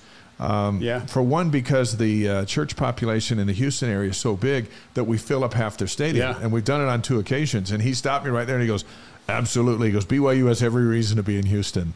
He goes, that has a, they're not playing this year, but that has an opportunity because it takes a while. It takes usually someone getting ticked off to create a rivalry. And we've learned, uh, as we've been with Cougar Nation and all these stadiums, that nothing agitates fans more than when another fan base takes over their arena. Right. And B Y U did it twice we did against it Houston. Yeah. And so they no one traveled to Houston. I mean, there were some, but they're all from that area. Yeah. And filled up the place. And I sat there and I thought, that's a vulnerable spot of Houston Cougar fans going, we're tired of B Y U coming in here and taking yeah, over our being place. Louder. And then yeah. something happens. And you got a rivalry. In the old, in the old um, uh, Mountain West and W A C before that, San Diego State was always a big rivalry. And San Diego, San Diego State was playing in Qualcomm. And it's this huge stadium, and they'd get thirty thousand for a game or twenty-eight thousand for a game. B Y U would come down and play down there, and fifty-five thousand people yeah. would come to the game. Isn't that crazy? And and they would kind of take it over, and and it created quite a yeah. quite a rivalry with San Diego State. And then and they both had some great teams, and in basketball they had some great teams in later years. But you know, we, who can forget going down there and watching Marshall Faulk go against you know Ty Detmer and those. Hey, we watched it. But U N L V. B Y U would take their stadium over down there. U N L V, oh, yeah. Oh, U N L V yeah. has no reason to be bugged by B Y U, right? They had never competed with them. But B Y U had come down to their football stadium, and I was, was a sportscaster down there forever, and they'd fill it up. And that's what created the rivalry. It wasn't the product on the field. It was yeah. these fans going, I am sick and tired of family home evening around me this whole time. I'm the only one drinking a beer, sense, and now though. I feel and, bad in my own stadium. Yeah. That could apply um, – at Houston, yeah. you know, and, and and to Mitch's point, T C U and, and Texas Tech are close enough to fairly large populations of of former B Y U right. students and alum and L D S folks down there. I think they'll show out well in the state of Texas. Now, T C U does pretty well with attendance, so it's a little harder to get. The first couple of years, too, a lot of people from all across the country are going to travel to these games. Sure. So these first couple sure. of years, the new conference, the excitement's going to be crazy. I think B Y U should attach themselves to a specific team. I think it's probably going to be T C U and, and be known in the conference of that's a big game in our conference. Yeah. That, that'll elevate our stock just by having a, a big team like T C U to have that one-on-one every single year. Yeah. What What do you think of this? Um, we're talking about it. You were you were still sitting over in the green room. We call that the green room. Yeah. You were still sitting over in the green room. It's. I, I'm colorblind, so I'm like, well, we can call it because it's a green carpet. And they're like, Blaine, that's not green. It's black and white. So anyhow, I'm going to call it the green room. We were still in the green room. Um, we were talking about the media poll. The projected B Y U to finish eleventh out of fourteen teams. We were talking about um, this poll that said less than a twenty percent chance to get to a bowl game. Um, what What are your thoughts on, on, on those predictions going into the season? I don't know if they're looking at the, you know, some of our best players leaving to the N F L. I don't know exactly what they're looking at, but that's not – just look at the history of B Y U. We don't we don't do that. We're, we're not a twenty percent odds to make it to a bowl game type team, just right. historically, right? The best predictor of the future is the past. That's not who B Y U is. And so maybe they think because some of our best players left, just maybe, and it might be sort of rebuilding. Um, I, I, I don't think the stat is going to hold up whatsoever. eleventh to fourteenth, I mean, this conference is awesome. It's better than where we came from before, but, I mean – I'm just looking at all these logos up here. There's, there's to me, there's no way, in my opinion, it's less than five hundred. That's yeah. what I believe. Yeah. Six so and six. So he, yeah. his, yeah. my over under no seven. M- Mitch is a six. So there you go. Yeah. And I, you know, six would be fine for me this first season. Win sure. six games and get to a bowl. And by the way, that's, that's a base. I, I think the, the seven. I mean, the first five games. I think we you have a chance to go five and zero. Yeah, you absolutely yeah. do. And so yeah. right, right there, there's no way you're losing your next right. seven games. So right. I think I think a seven, eight win season's one hundred percent possible. I think there's no way it's below six though, in my opinion. Jonathan from Henderson, Nevada, on the live stream tonight. Thanks, Jonathan. Good to have you with us. Let's do five questions and get Mitch out of here. You ready? Yep. Now these are these are not the toughest questions of the night. You just you just okay. co- whatever comes to the top of your head, you just go. Like, so it's like shotgun, right? Yeah, shotgun, rapid fire. So your favorite sports movie? We keep track of these two, by the way, and compare them to other guests. Remember the Titans. And, and by the way, we judge. And by the way, that's the too. number one movie. Remember the Titans, yeah. but it, it should be everyone's. It's that, that's that's. And here's the thing: we don't we don't always we don't always have athletes on the show. There's always a little bit of a sports theme, but sometimes we have astronauts or musicians or yeah. the governor's been on. And Sherry Dew. You know, I'm gonna on. change it then. I'm gonna change it. What do you mean you change it? Happy no. Gilmore. Happy Gilmore. Put that down right now. Happy Gilmore. Gilmore. I like. I'm a comedy. I'm a huge Happy comedy Gilmore. guy. Happy Gilmore. Titans Adam is out Sandler. Just like that. Yeah. Adam, yeah. Happy, I have to say, Remember the I Titans. I love them both. Remember the Titans has probably been one, and I would say Rudy has been two. Uh, Maria Osmonds was Hoosiers. Yeah, she liked Hoosiers. But she's Good married movie. to a basketball player. Yeah. Yeah. yeah bias so, right there. So okay, your favorite band or singer? It can be a band or a sing or a solo artist. I'm not a country guy. I, I. You don't need to diss. Let's other... go. Let's go. Uh, Drake. I love Drake. I love Drake too. He's great. I thought you were gonna go with Beyonce. I, I don't know why. Mm. Just because. It's going with the Drake. Yeah. I like Drake. I, ha- I love the Drake. I do. Ha- I have a meeting in, on August twenty-sixth down in Vegas, and, and Beyonce is playing at Allegiant. Really? Yeah. Only Beyonce. And Ta- only Beyonce and Taylor Swift can sell out football N F L stadiums all around the country. Yeah. yeah. Beyonce yeah. sold out takes SoFi three woman. nights in a row. Yeah, it takes a rare woman. Yeah, so there you go. Okay, so it's it's Drake, which I'm, I'm one hundred percent yeah, on board with you on that. He's great. Okay, your favorite breakfast cereal? Fruity Pebbles. Fruity Pebbles. Nice. With the marshmallows. With marshmallows. Oh! With next the marshmallows. Level. That goes next level with the marshmallows. Yeah. See, and again, I get specific. We, we, the theme of everybody loves sugar cereal, and we love that, except yeah. for Kyle and Marissa Benoy.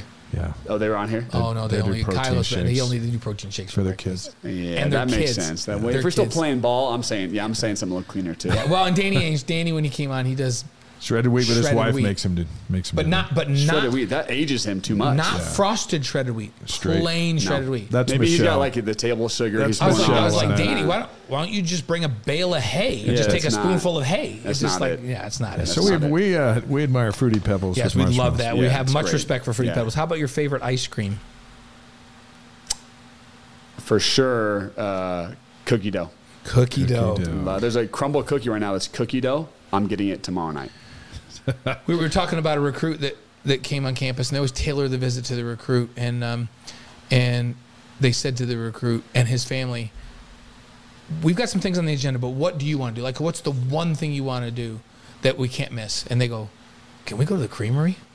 And I'm like, if that kid's coming to B Y U. Yeah, yeah, Don't you no, think that sure. kid's coming if, to B Y U? If he's asking those type of questions, yeah. those he's are buying, those are buying questions. By the way, at the creamery, the Graham Canyon. Oh. The fact that you mentioned that, that's not, that's one A. Or no, sorry, one B. Canyon. Graham, Graham Canyon. Canyon. one B. There's also my favorite ice cream place ever. I'll be super quick. In Portland, Oregon, it's the one the Rock invested in. They have a flavor there called pear and blue cheese. It's literally what? pear and blue cheese together. It's insanely good. You that's lost a, me a, that's, a, that's a two. And you finished me off at blue, blue cheese. cheese. I know. It's I'm, not a salad. You know what? It's an ice cream. I'm willing to try it when I'm in Portland. I yeah. had a pear and blue cheese. K. Um, Porter wants to know why Captain Crunch isn't getting any love on this show, but you know, K. Porter, it gets plenty of love Cap- on this Captain show. Captain Crunch is Dave's mm. favorite. It cuts the roof of your mouth. That's why. But th- he doesn't. He doesn't eat the Crunch Berries though. He only yeah, eats just, the plain old straight. Captain Crunch. Take it straight. Take it straight. Yeah. yeah. Had yeah. it this morning. Not quite as bad, but really? it will cut yeah, your if mouth. If you're careful, it, it doesn't cut up your mouth. You know, if you hurry into it, get a little soggy. Yeah, yeah, yeah. If you rush into a bowl, you're in trouble. Yep. So, so then our last, our last of your of your five is. Your favorite B Y U moment not in the Nebraska game. Because we covered that. What should we say? Your yeah. favorite one not in the B Y U. And it doesn't have to actually even be in football. Yeah, it could be it could be something else that happened at B Y U. First thing that comes to mind is being able to suit up in a uniform with my brother. My only brother. Best friend. It's got to be number one. I met my wife there, but which is amazing. But I, my that speaking of football and on that thread, suiting up with your brother uh, is... amazing. Pre- pretty special. Yeah. yeah was that special. Pre-mission or was it post. after? It was post. post. Yeah. yeah. For me, yeah, post. Very cool. twenty, twenty twelve Yeah. twenty twelve Yep. Mitch, you, Mitch, when you when come, you're talking you to Marcus, do you ever compare, like, does his catch to beat Utah State become uh, more spectacular as he's trying to defend himself against your Hail Mary, or do they just concede? He can, he has conceded, but this is what he used to have on me is, is, uh, you know, I had, I had some stats on him, but he says, you'll, one thing you'll never have on me is I was the number one play on E S P N though. So you don't have that oh, on me. And he had yeah. that for me for, on me for like three years. It was a Friday night. Right. He did have that on me for three three years. Then the Hail Mary at Nebraska came, and I was number so you one. Both for, had I was number, number one play. for like a year, so you know, a couple months. So I had I had that I, on. I had a number one play. That's awesome. That's awesome. Were you really? Yeah, that's what I'm talking about. Not when that's I was why playing. we're that's why we're that's so close. That's why Mitch and I are always tight. That's why we're, but mine mine's not when I played. Although I I don't know why I didn't get one in the Michigan game playing for the national championship. I had a crazy play where I almost fell down, and Craig uh, Craig Garrick threw me back up, and I rolled out and completed a first down against Michigan. That could have been. Could have been. Yeah, that's up there. Like I was almost down on the ground. Like I was falling down, and my lineman was on the ground, and he took his arm and smacked me back yeah. up on my feet, and we rolled out and completed a first down. That's play. insane.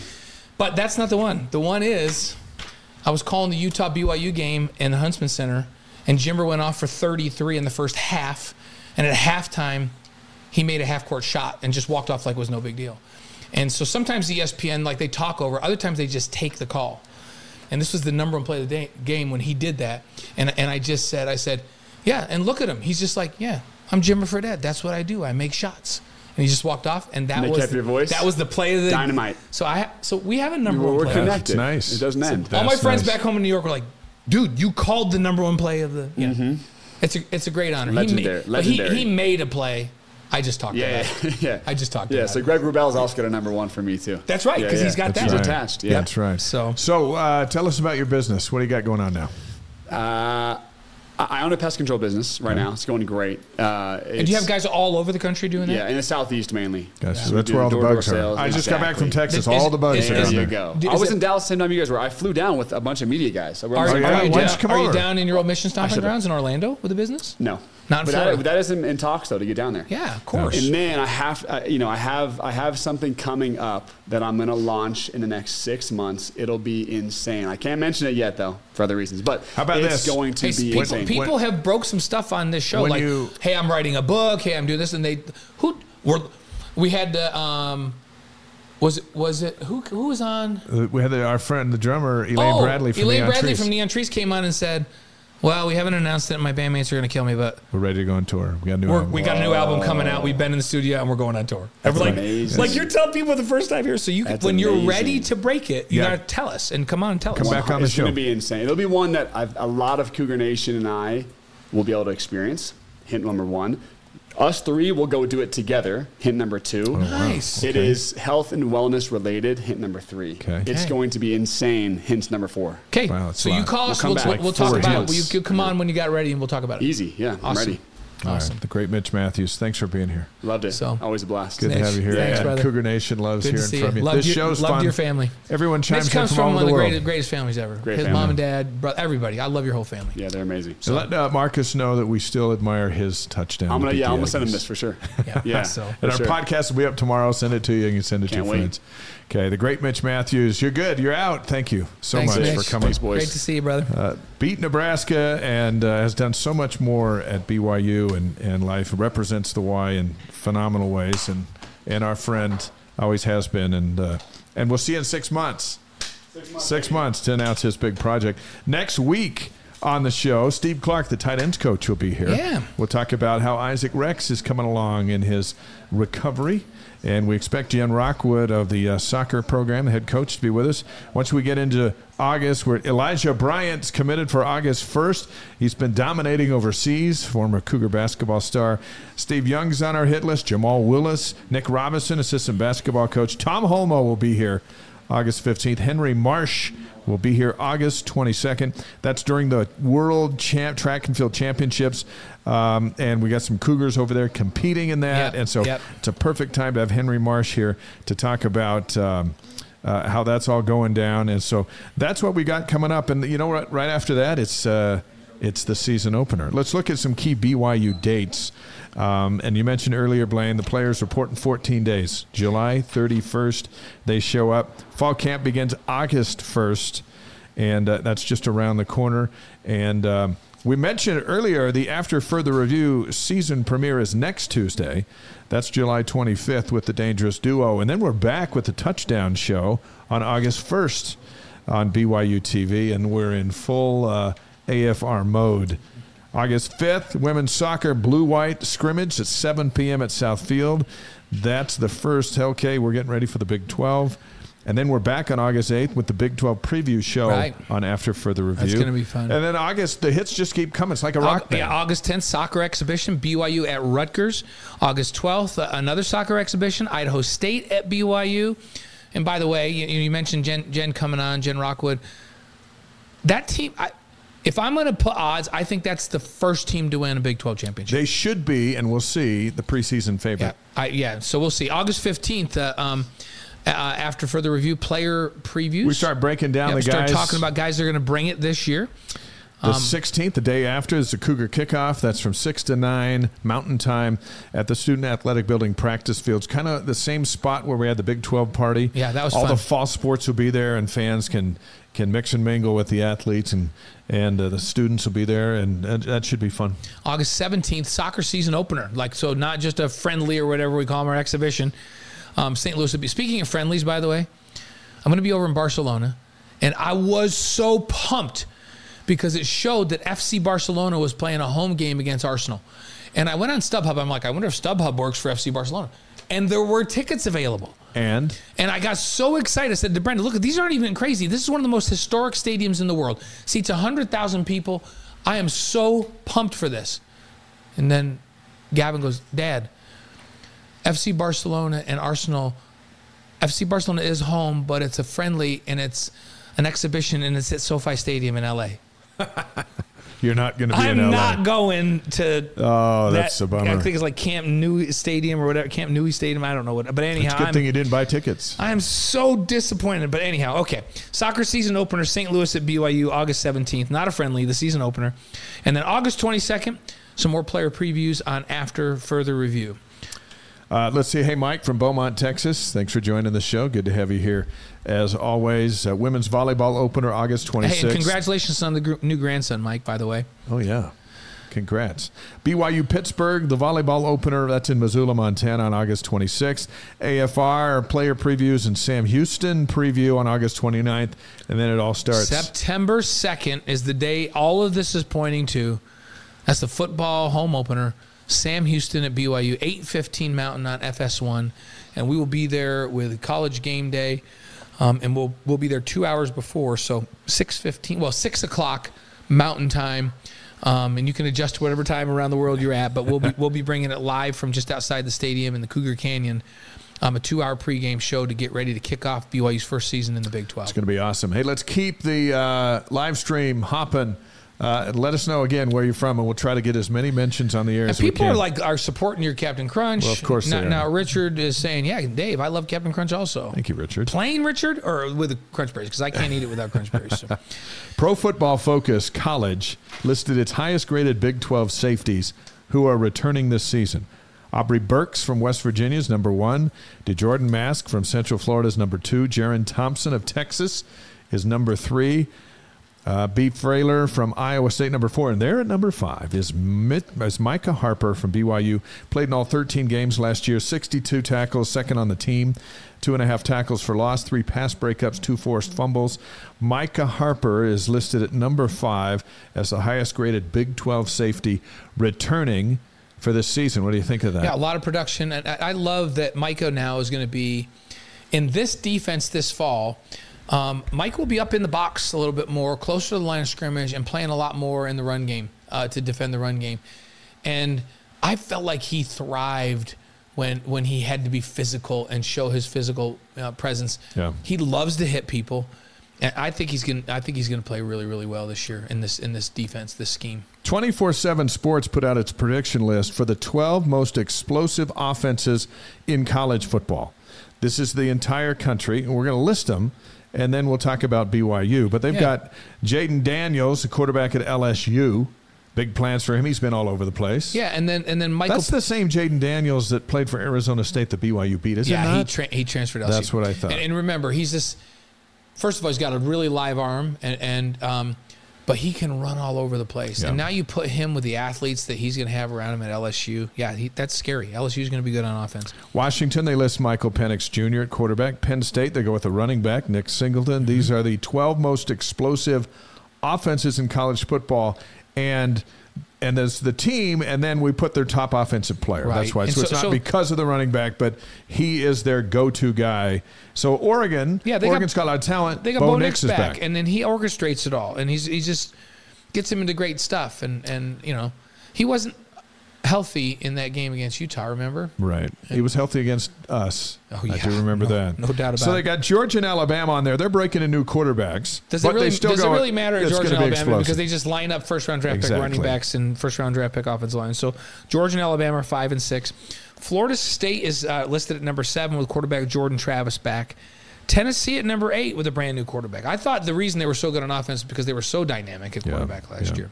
Caleb Williams is the quarterback back at U S C. They're on the list. Michigan's got their quarterback back. They're on the list. J J. McCarthy. Texas has their quarterback back. They're on the list. Ohio State's going to break in a new quarterback. But these are the twelve most explosive offenses projected in college football for the coming season. What is a fair consideration for Keaton Slovis and the B Y U offense? And here's the, here's the hard part. Keaton Slovis... If if Keaton had transferred right after his freshman year to B Y U, um, where he played at U S C and was just phenomenal and, for, and you know all Pac twelve and Pac twelve newcomer of the year, people would be going, B Y U's going to be lights out this year. But but he, he had that pit stop at Pitt. Isn't that interesting? Pit stop. Got it. I didn't do that on well purpose. Well played. But he had his pit stop, and and they were a run-based team, not a great scheme to complement his skills.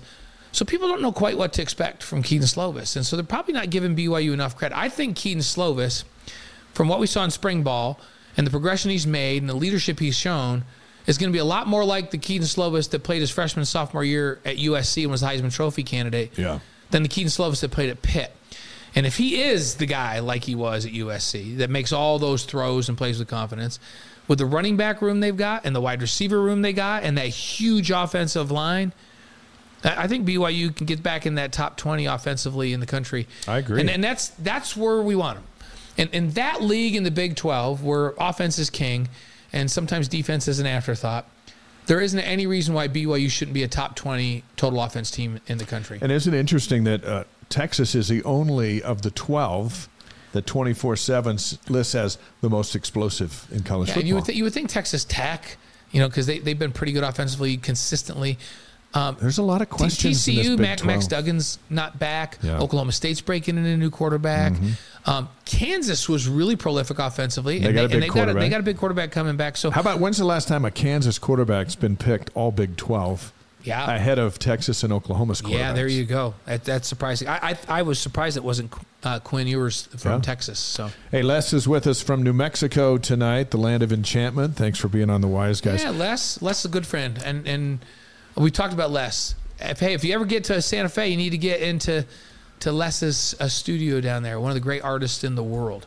So twenty-four seven also ranked the top twenty players in the S E C, and they put that out this week because the S E C media days are going on.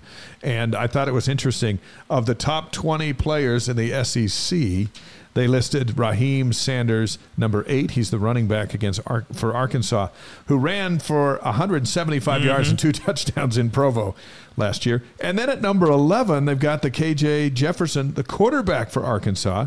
He threw for three sixty-five yards, no picks, five touchdowns, ran for thirty-two against B Y U. And the Cougars are playing those two guys at Arkansas, September sixteenth, five thirty Mountain Time on E S P N two. So I wasn't too excited no, to see those th- two guys. Hey, those guys are both really special players. But you know what? If they're not really special up front in front of them, it doesn't matter. Yeah. And so we'll see. And B Y U is going to have a completely different game plan um, going into that game this year. Where, where they're going to get they're going to get after K J Jefferson, and they're going to play a lot more people in that front against Sanders, um, and be really aggressive. They may end up getting some big plays because they're really really skilled, um, but but it's not going to be five, six, seven yards a pop just knocking them off the ball because they're going to get after it. That was a crazy game. Those guys are good. So, all right, why don't you handle the Big twelve mascots? Yeah. So so Ramblin' Raiders Entertainment uh, released their Big twelve mascot power rankings. And these, these guys are a podcast, a Big twelve podcast, yeah. and tied with Texas Tech. Yeah. So in power rankings, no less. Just like just like the teams are power ranked. They've gone to the mascots, and, and and especially after Big twelve media days when all the mascots were represented and were were uh, um, uh, in dis- on display there with their, their skills. The number one rated co- uh, is Cosmo from B Y U. Power ranking number, number one. one rated is Cosmo from B Y U. One of the best in the country. Number two is the Mountaineer from West Virginia. Um, number he three, works hard. You know, yeah. He's got that gun. He's good. Yeah. Number three is Nitro from Central Florida. We're going to get to know him. Yeah. Super Frog T C U. We know um, the Frog comes We've, in. At, comes in at four. Remember the Frog back in the old days? Yeah. So yeah. It's a different kind of frog, but the same frog. Yeah. And we we go down. Pistol Pete from Texas is, is, is shows up at thirteen.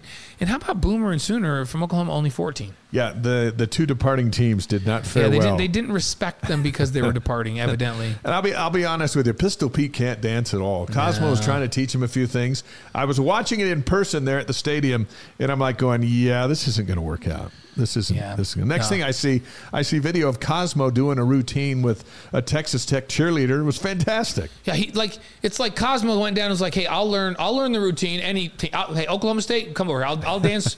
I'll do that dance routine. I'll do Texas Tech. Then I'll go do some gymnastics, feats of gymnastics. And then if you want me to do um, some uh, extreme sports stuff and surf down a stadium, I can do that. Like, Cosmo is multi-talented, very gifted, and the best the best uh, mascot in the country. So uh, the Gambling Gauchos, I, I love how all these lists come out from these podcasts and things. And I always check to see, make sure there's more like ten people on their yeah, podcast. Yeah. So they, they put out the um, the Big twelve rivalry games, and they've named them. Right. So they got a matchup, and then there's the name that these guys came up with. And I thought it was kind of fun. For Kansas State and Kansas, they're calling it the Sunflower Showdown. I don't I don't know that one. That, my I question is, is one. Kansas sunflower country? Is that where we get all of our sunflower seeds? And Maybe it sun, is. I yeah. don't know that. Yeah. So uh, ba- Baylor T C U is the Revivalry. Now think about that. You got uh, Texas Christian and Baylor, the Revivalry. Right. Uh, okay, it makes, makes perfect sense. Yep. Texas Tech and Oklahoma State, they call the Dust Bowl. Yeah, and that makes sense. That makes sense, Stillwater too. And Lubbock are as flat as can be. And then Central Florida and Houston, the space race. See, Central Florida is right over there by Cape Cape uh, Canaveral. And Houston, we got and, a problem. Yeah, That's Houston it. is, yeah, there you go. The Two big space centers, the space race. West Virginia and Iowa State, they call the Riot Bowl. Yeah, why is that I don't one? know. Yeah, we'll I have to know. do we'll a look about that Cincinnati one. And Texas Tech is the Tommy Tupper Bowl. For Tommy Tuberville, used to coach there. Got yeah. it? Yeah. Texas it. Tech and West Virginia, they're calling it the Battle for John Denver. Yeah, almost heaven, West Virginia. Yeah, but where is it the Lubbock? How does how's John Denver yeah, tied to Lubbock? John, I, I have to Google that. John yeah, Denver is tied to Lubbock. That one. But, hey, B Y U and Baylor made the list, and they call it the Altercation. Yeah, why do you think they call it the Altercation? I don't know. Because they haven't had an altercation. They had a game in Baylor, they, and they've had a game in Provo. But they spelled it alter. Like, is it is it because they're both religious institutions? Probably, maybe, maybe the altercation. Yeah, I mean, that that's the revivalry it. Is, you know, Baylor and T C U are both the religious institutions. So yeah, they call it the revivalry. And is it the altercation because it's B Y U and Baylor are both religious institutions? It's got to be. It's got to be. So, anyhow, so those are the Big twelve did, rivalry games. List. And you know what? I do think Baylor is going to be a good natural rival for B Y U. I think so. Yeah, I think so. I th- and we had a lot of respect. We got we got to know Baylor's folks, their athletic director, their president, as we had them on uh, our game day show last year. And uh, they were fantastic. One thing I noticed is everyone was friendly. It was media day and all that stuff, but but you don't have to go out of your way to be friendly. Everyone was friendly and respectful of B Y U and the others, but they know what B Y U brings to the table, and they all commented. Every coach and commented on B Y U's national following. Even the commissioner uh, in front of everybody, B Y U is known for a national following, and uh, and it's recognized, and it's nice because it's true. Yeah. You know, B Y U shows up. Yep. Here comes everybody. Eyeballs are eyeballs are on that program all the time. How about so. the troubled tennis season? Yeah, my goodness. So the football program was ordered to vacate all eleven wins from the nineteen and twenty seasons um, and pay a, an eight million dollars fine to the N C double A. But they still get to go to a bowl game, which I don't understand. Which is really interesting because there's some there's some other programs that are like, wait a minute, we had one violation. And, and we're we, out. Yeah, we're What's out. Up? So, um Uh, an investigation discovered more than two hundred infractions, Dave. two hundred Um, How do you even do two hundred? Now, remember, the, the coach isn't there, and maybe right. why, that's why they have a little bit of leeway, but, but that was under Jeremy Pruitt. They lost twenty-eight scholarships, so that's pretty significant. Hey, Adam, um, Adam, by the way, breaking news, Adam has let us know John Denver attended Texas Tech. Thank there, you for okay, that. That's Adam, the Texas Tech. That's why we, our group out there, all of you followers out there, and and – folks that come on live stream with us, we, part, we rely on you yeah, for stuff like that. Yeah, you're part of this show, because yep. a lot of times we'll just say stuff. Yeah, and we need to be straightened out, and that's it. So John Denver went to Texas Tech, but he's saying almost heaven, West Virginia. Okay, there you go. All right. So now back to the woes My favorite Tennessee. John Denver line, it's not a John Denver line, from Dumb and Dumber, when they're riding and they took the wrong turn and they were in the middle of like Nebraska or something, and he goes, are we in Colorado? He says, yeah, and he goes, man, that John Denver is full of crap. I thought the Rocky Mountains would be a little Rocky Mountainer, a little rockier. Yeah, that's so, dumb, dumb and, and dumber. So, so hey, so they hey, lose twenty-eight scholarships, which you think, well, that's got to be huge. But in today's N I L world, maybe they can just cover it up with, oh, we lost the scholarships, but we're going to pay you this much. Yeah, well, he'll give you one hundred fifty thousand. Come be a walk on. So, uh, the the underlying theme here, um, which you pointed out, Dave, you pointed this out to me, is that even while cheating, um, Tennessee still couldn't beat B Y U in twenty nineteen. That is true. They cheated, they got caught, and they still couldn't and beat. They still didn't They beat still B Y U. Couldn't defend Zach Wilson on third and forever. And so and Micah Simon got behind everybody. What yep. a game that was. Unbelievable.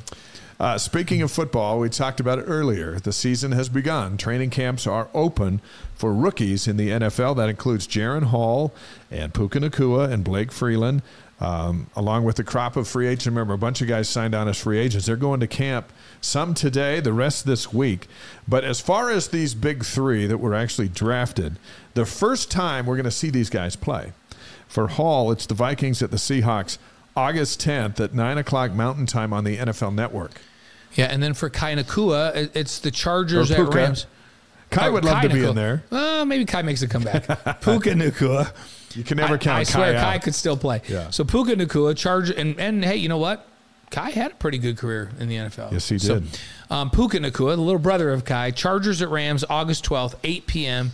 Mountain Time on the N F L Network. Blake Freeland makes his debut with the Colts at the Bills on August twelfth. That's not on N F L Network, so you'll kind of have yeah, to search Twitter for some highlights. Who knows where that's going to be. Zach Wilson and the Jets report to camp tomorrow, Wednesday. Yeah, I just saw I just saw Zach just the other day. So he had a week week off. Yeah. Still working out every day, but he was home, um, checking in with family. I saw him, saw him out. Um, I saw he and Mike, and uh, he's ready to go. He's ready to roll. The Jets are going to be featured throughout training camp on H B O's Hard Knocks. Now, that's going to be interesting. If you get H B O, or if you can usually find it on social afterwards, but of course it's Aaron Rodgers is the reason they're there. But Zach's a big part of the Jets story now, and yeah. I'm curious to see how that goes. No, it'll be really interesting. And, you know, it seems like he's settled in, and he's he's competing, but he's he's learning a lot, and every bit of evidence coming out is, is that um, – he, he feels like he's getting treated with respect by Aaron Rodgers, the Aarons, and like yeah. they're all of a sudden becoming friends. So that's all cool. Jets and Browns, the N F L Hall of Fame game. That is August third, sixteen days away on N B C. And as we said before, once football shows up, preseason or not, it doesn't go that's away right. until the Super Bowl. Absolutely right. So um, how about some campus notes? Track and field. Um, twenty-seven academic All-Americans on the men's track team. Come twenty-seven. on. Way to go, Ed. It's unbelievable. Mm-hmm. eighteen on the women's team. That's forty-five academic All-Americans in that program. Fantastic.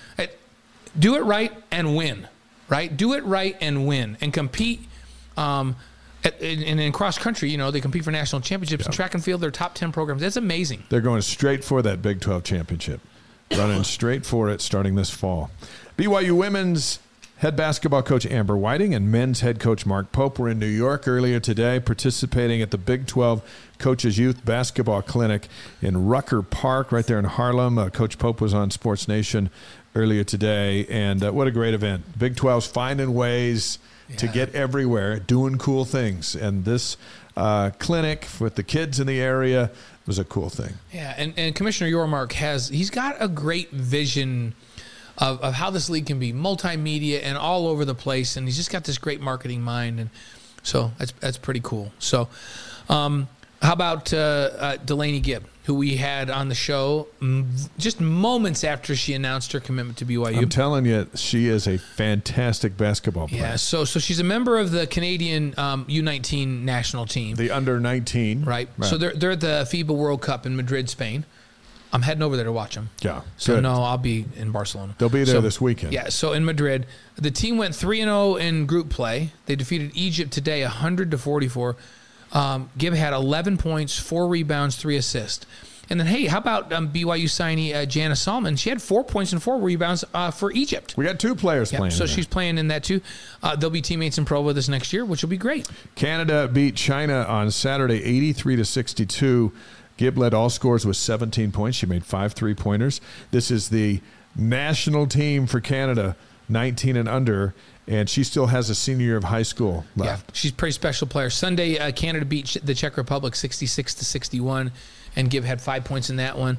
The round of sixteen starts on Wednesday, uh, and the quarterfinals are on Friday. You know, and, and I'm curious, the U S is, of course, the big threat there, uh, the number one seed. Uh, I'm curious if they come toe-to-toe, uh, how the Canadians do. But uh, uh, Delaney is uh, going to be in Provo next year, and a huge piece for Amber Whiting in her second recruiting class. Number two player in the state of in the state, in out of Alberta, but the number two player in the country of Canada, right. uh, going into her high school senior year. All right, on this day, let's uh, let's we're heading down the stretch now. On this right. day, July eighteenth, nineteen twenty-one. The infamous Black Sox trial begins.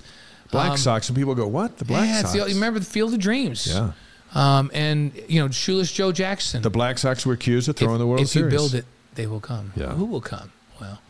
So yeah, that Black Shoeless Sox Joe. story was wrapped all around there. And, and remember, um, James Earl Jones, oh. the voice of Darth Vader, was chasing that story. Yeah. And, uh, and then he went into the corn, and, and then we, we never saw Ke- him again. Kevin Costner and James Earl Jones, and what, what a great what a great story. nineteen thirty-one so, on this day, Ray the first Castana, or Costanza oh, yeah. or Castana, I can't remember what his last name, but Ray. So first air-conditioned ship was launched on this day in nineteen thirty-one. Can you imagine being on the open water like on a hot day oh. on a ship with no air conditioning? That all changed today on in nineteen thirty-one. How about today in nineteen sixty-eight? The Intel Corporation was founded in Santa Clara, California. How does that jingle go? It's the something inside. Is it the brain inside no, or something? It's, it's, it's the, it's the, chip, something it's the chip that keeps us going, I'll tell yeah. you that. So That's, That happened. That changed the world in nineteen sixty-eight. nineteen seventy-six, Nadia Comaneci becomes the first gymnast in Olympic history to score a perfect ten. She did it at the Montreal Games at age fourteen. And then that uh, Nadia's theme came out, yeah. right? It was on the radio all the time. What, what a she's had quite a life, right, of challenges and success and all that. I think there's a thirty for thirty out about Um, Is there? Yeah, and it's it's quite a story. So perfect ten. Perfect ten, I remember that. nineteen ninety-four, July eighteenth. Uh, Kiss from a Rose by Seal wins the Song of the Year. Yeah, I didn't really love that song, but it was on all the time. I've been all kissed the time. by a rose. Yeah. nineteen ninety-nine on this day, Yankees pitcher David Cone throws a perfect game. I think I was probably watching that. There you go. That's in our wheelhouse. Uh, uh, perfect how, game. Yeah, how about July eighteenth birthdays? So nineteen eighteen, Nelson Mandela. nineteen twenty-one, John Glenn, the astronaut. Yeah. nineteen forty, Joe Torre, the Yankees manager. Um, he's won three? Three World three, Series titles. Three World yeah. Series titles, Joe Torre. Vin Diesel, nineteen sixty-seven. He's done five hundred Fast and Furious movies, or so it feels. Yeah. I think it's ten. I think yeah. they've done ten. He looks good. Like, he's only four years younger than me. He looks good. Yeah, he does. So, nineteen ninety, Canelo Alvarez, boxing champion. I've seen him fight. Uh, he's he's uh, for a while there, he was holding the boxing industry together. Uh, the only one capable, really, of mega fights down in Vegas. Now some others have come along, but but he is the pride of Mexico, Canelo Alvarez. And you have you have man, you've been so fortunate. When you were down um, and, and being a news anchor, a sports anchor in Las Vegas, you saw some of the greatest heavyweight fights of all time. Yeah, and not only that, um, I got to know them. Yeah, and visit with them and hang out with them. And did you hang out with Mike stuff. Tyson? I've interviewed Mike a number of times, on medication and off. Did you go to his house totally up there where guy. he had the tigers? Been and all there that? once. Been there once. Yeah. Uh, and and remember him sitting with uh, a couple of kids on his lap and just as nice and tranquil as a. And then I've seen him as a furious tiger yeah. in the ring. And and you were also weren't you in the arena? At, was it at Caesars or M G M when he uh, bit the ear of Evander Holyfield? M G M Grand. We were ringside. It. I saw him. I saw him. I saw him bite it off and spit it out. And you were, you were there for that. Crazy. You were there that was for the when, wildest night of my professional life. Were you there for the one when the guy came in on a parachute into the ring? Oh, yeah, the fan man. Crashed, yeah, fan came man. over our head and crashed into the ring, and his chute got caught up in the lights. It was a Riddick Bowe, Evander Holyfield fight outside of Caesars. And it was right over near, I don't know if it was Farrakhan or I don't know who was over. But anyway, the guys, he didn't sustain injuries from crashing into the arena. He sustained injuries from getting beaten senseless by the oh people who grabbed goodness. him down there, and uh, we need to throw. We, his we, life was it was you, was a rough yeah, life. After you, that. when you were down there, you, that boxing was the heyday, and you, you had a chance. Some to of the craziest so, things. So ever. cool. Like, we hey, should that shout, hang glider is crashing in here. Do a shout out to our, our buddy Mark Ratner. Yeah, um, he moved was, over to U F C. Yeah, so he was the he was a, he's a good friend of ours, and yeah. has worked a lot of basketball stuff with us over the years, and was the he was the commissioner of the Nevada Boxing Council at that time, right? And he com- he, was the he man. sanctioned all of those fights that we're talking about, and now he's over at. Uh, Um, Over with the U F C, U F C with Dana White, and, and, and runs that runs that for Dana White. So our shout out, a shout out to our buddy Mark Ratner tonight. Our Wise Guys inspirational quote of the week is from John Glenn, the astronaut, who again was born on this day in nineteen twenty-one. Yeah, so so he's up in space. Here's what he has. And, and his story is similar. Um, remember, we had our, our good friend and astronaut uh, DeLewis Porter. Yeah, had DeLewis Porter on with us and said the same thing when he was up in a U two plane. But John Glenn said, to look out at this kind of creation out here and not believe in God is, to me, impossible. From yeah. that perspective, right? Yeah, you know, I think it would be, I don't think I'd want to go through the training and all that stuff to look, get in a rocket and fly up there into space. But once you got up there, it just has to be awesome. I don't want to come, like when you get up there, I think it's pretty rough on your body to come back. Yeah, because you got to come back. Yeah, and right? you got to come through all that craziness. So you're, so you're like, well, we're up here, we're floating around, yeah. uh, and it's awesome. Now we got to go back down there. And here's a problem for me. If I get on a swing set in a park and swing like six times, I get sick. yeah, we'd be, we'd be throwing up the whole it time. It would not be good. Say, so. well, hey, next week, tight ends coach Steve Clark, soccer head coach Jen Rockwood. Uh, we thank Mitch Mathews. What an awesome guest. Yeah. A guy who's been there and done that. His N F L story was fascinating with just the craziness of trying to get a job in there. Um, but as he described it, and tomorrow in the Deseret News at Deseret dot com, much more on that play of uh, of the big catch to beat Nebraska. Um, and and I, I loved when he, he enlightened us that it wasn't going to be that. It was going to be a kick.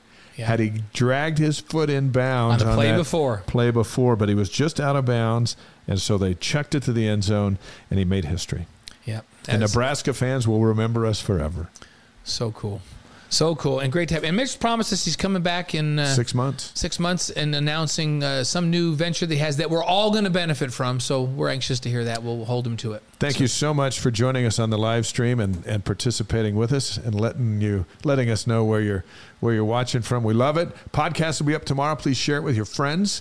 And uh, and we we'll, I don't know what's going to happen between now and next week, but something is. And it's going to be fun to talk about we'll, when we're we'll back here. We'll have it right here, and we'll see you all again next Tuesday night. Thanks, everybody.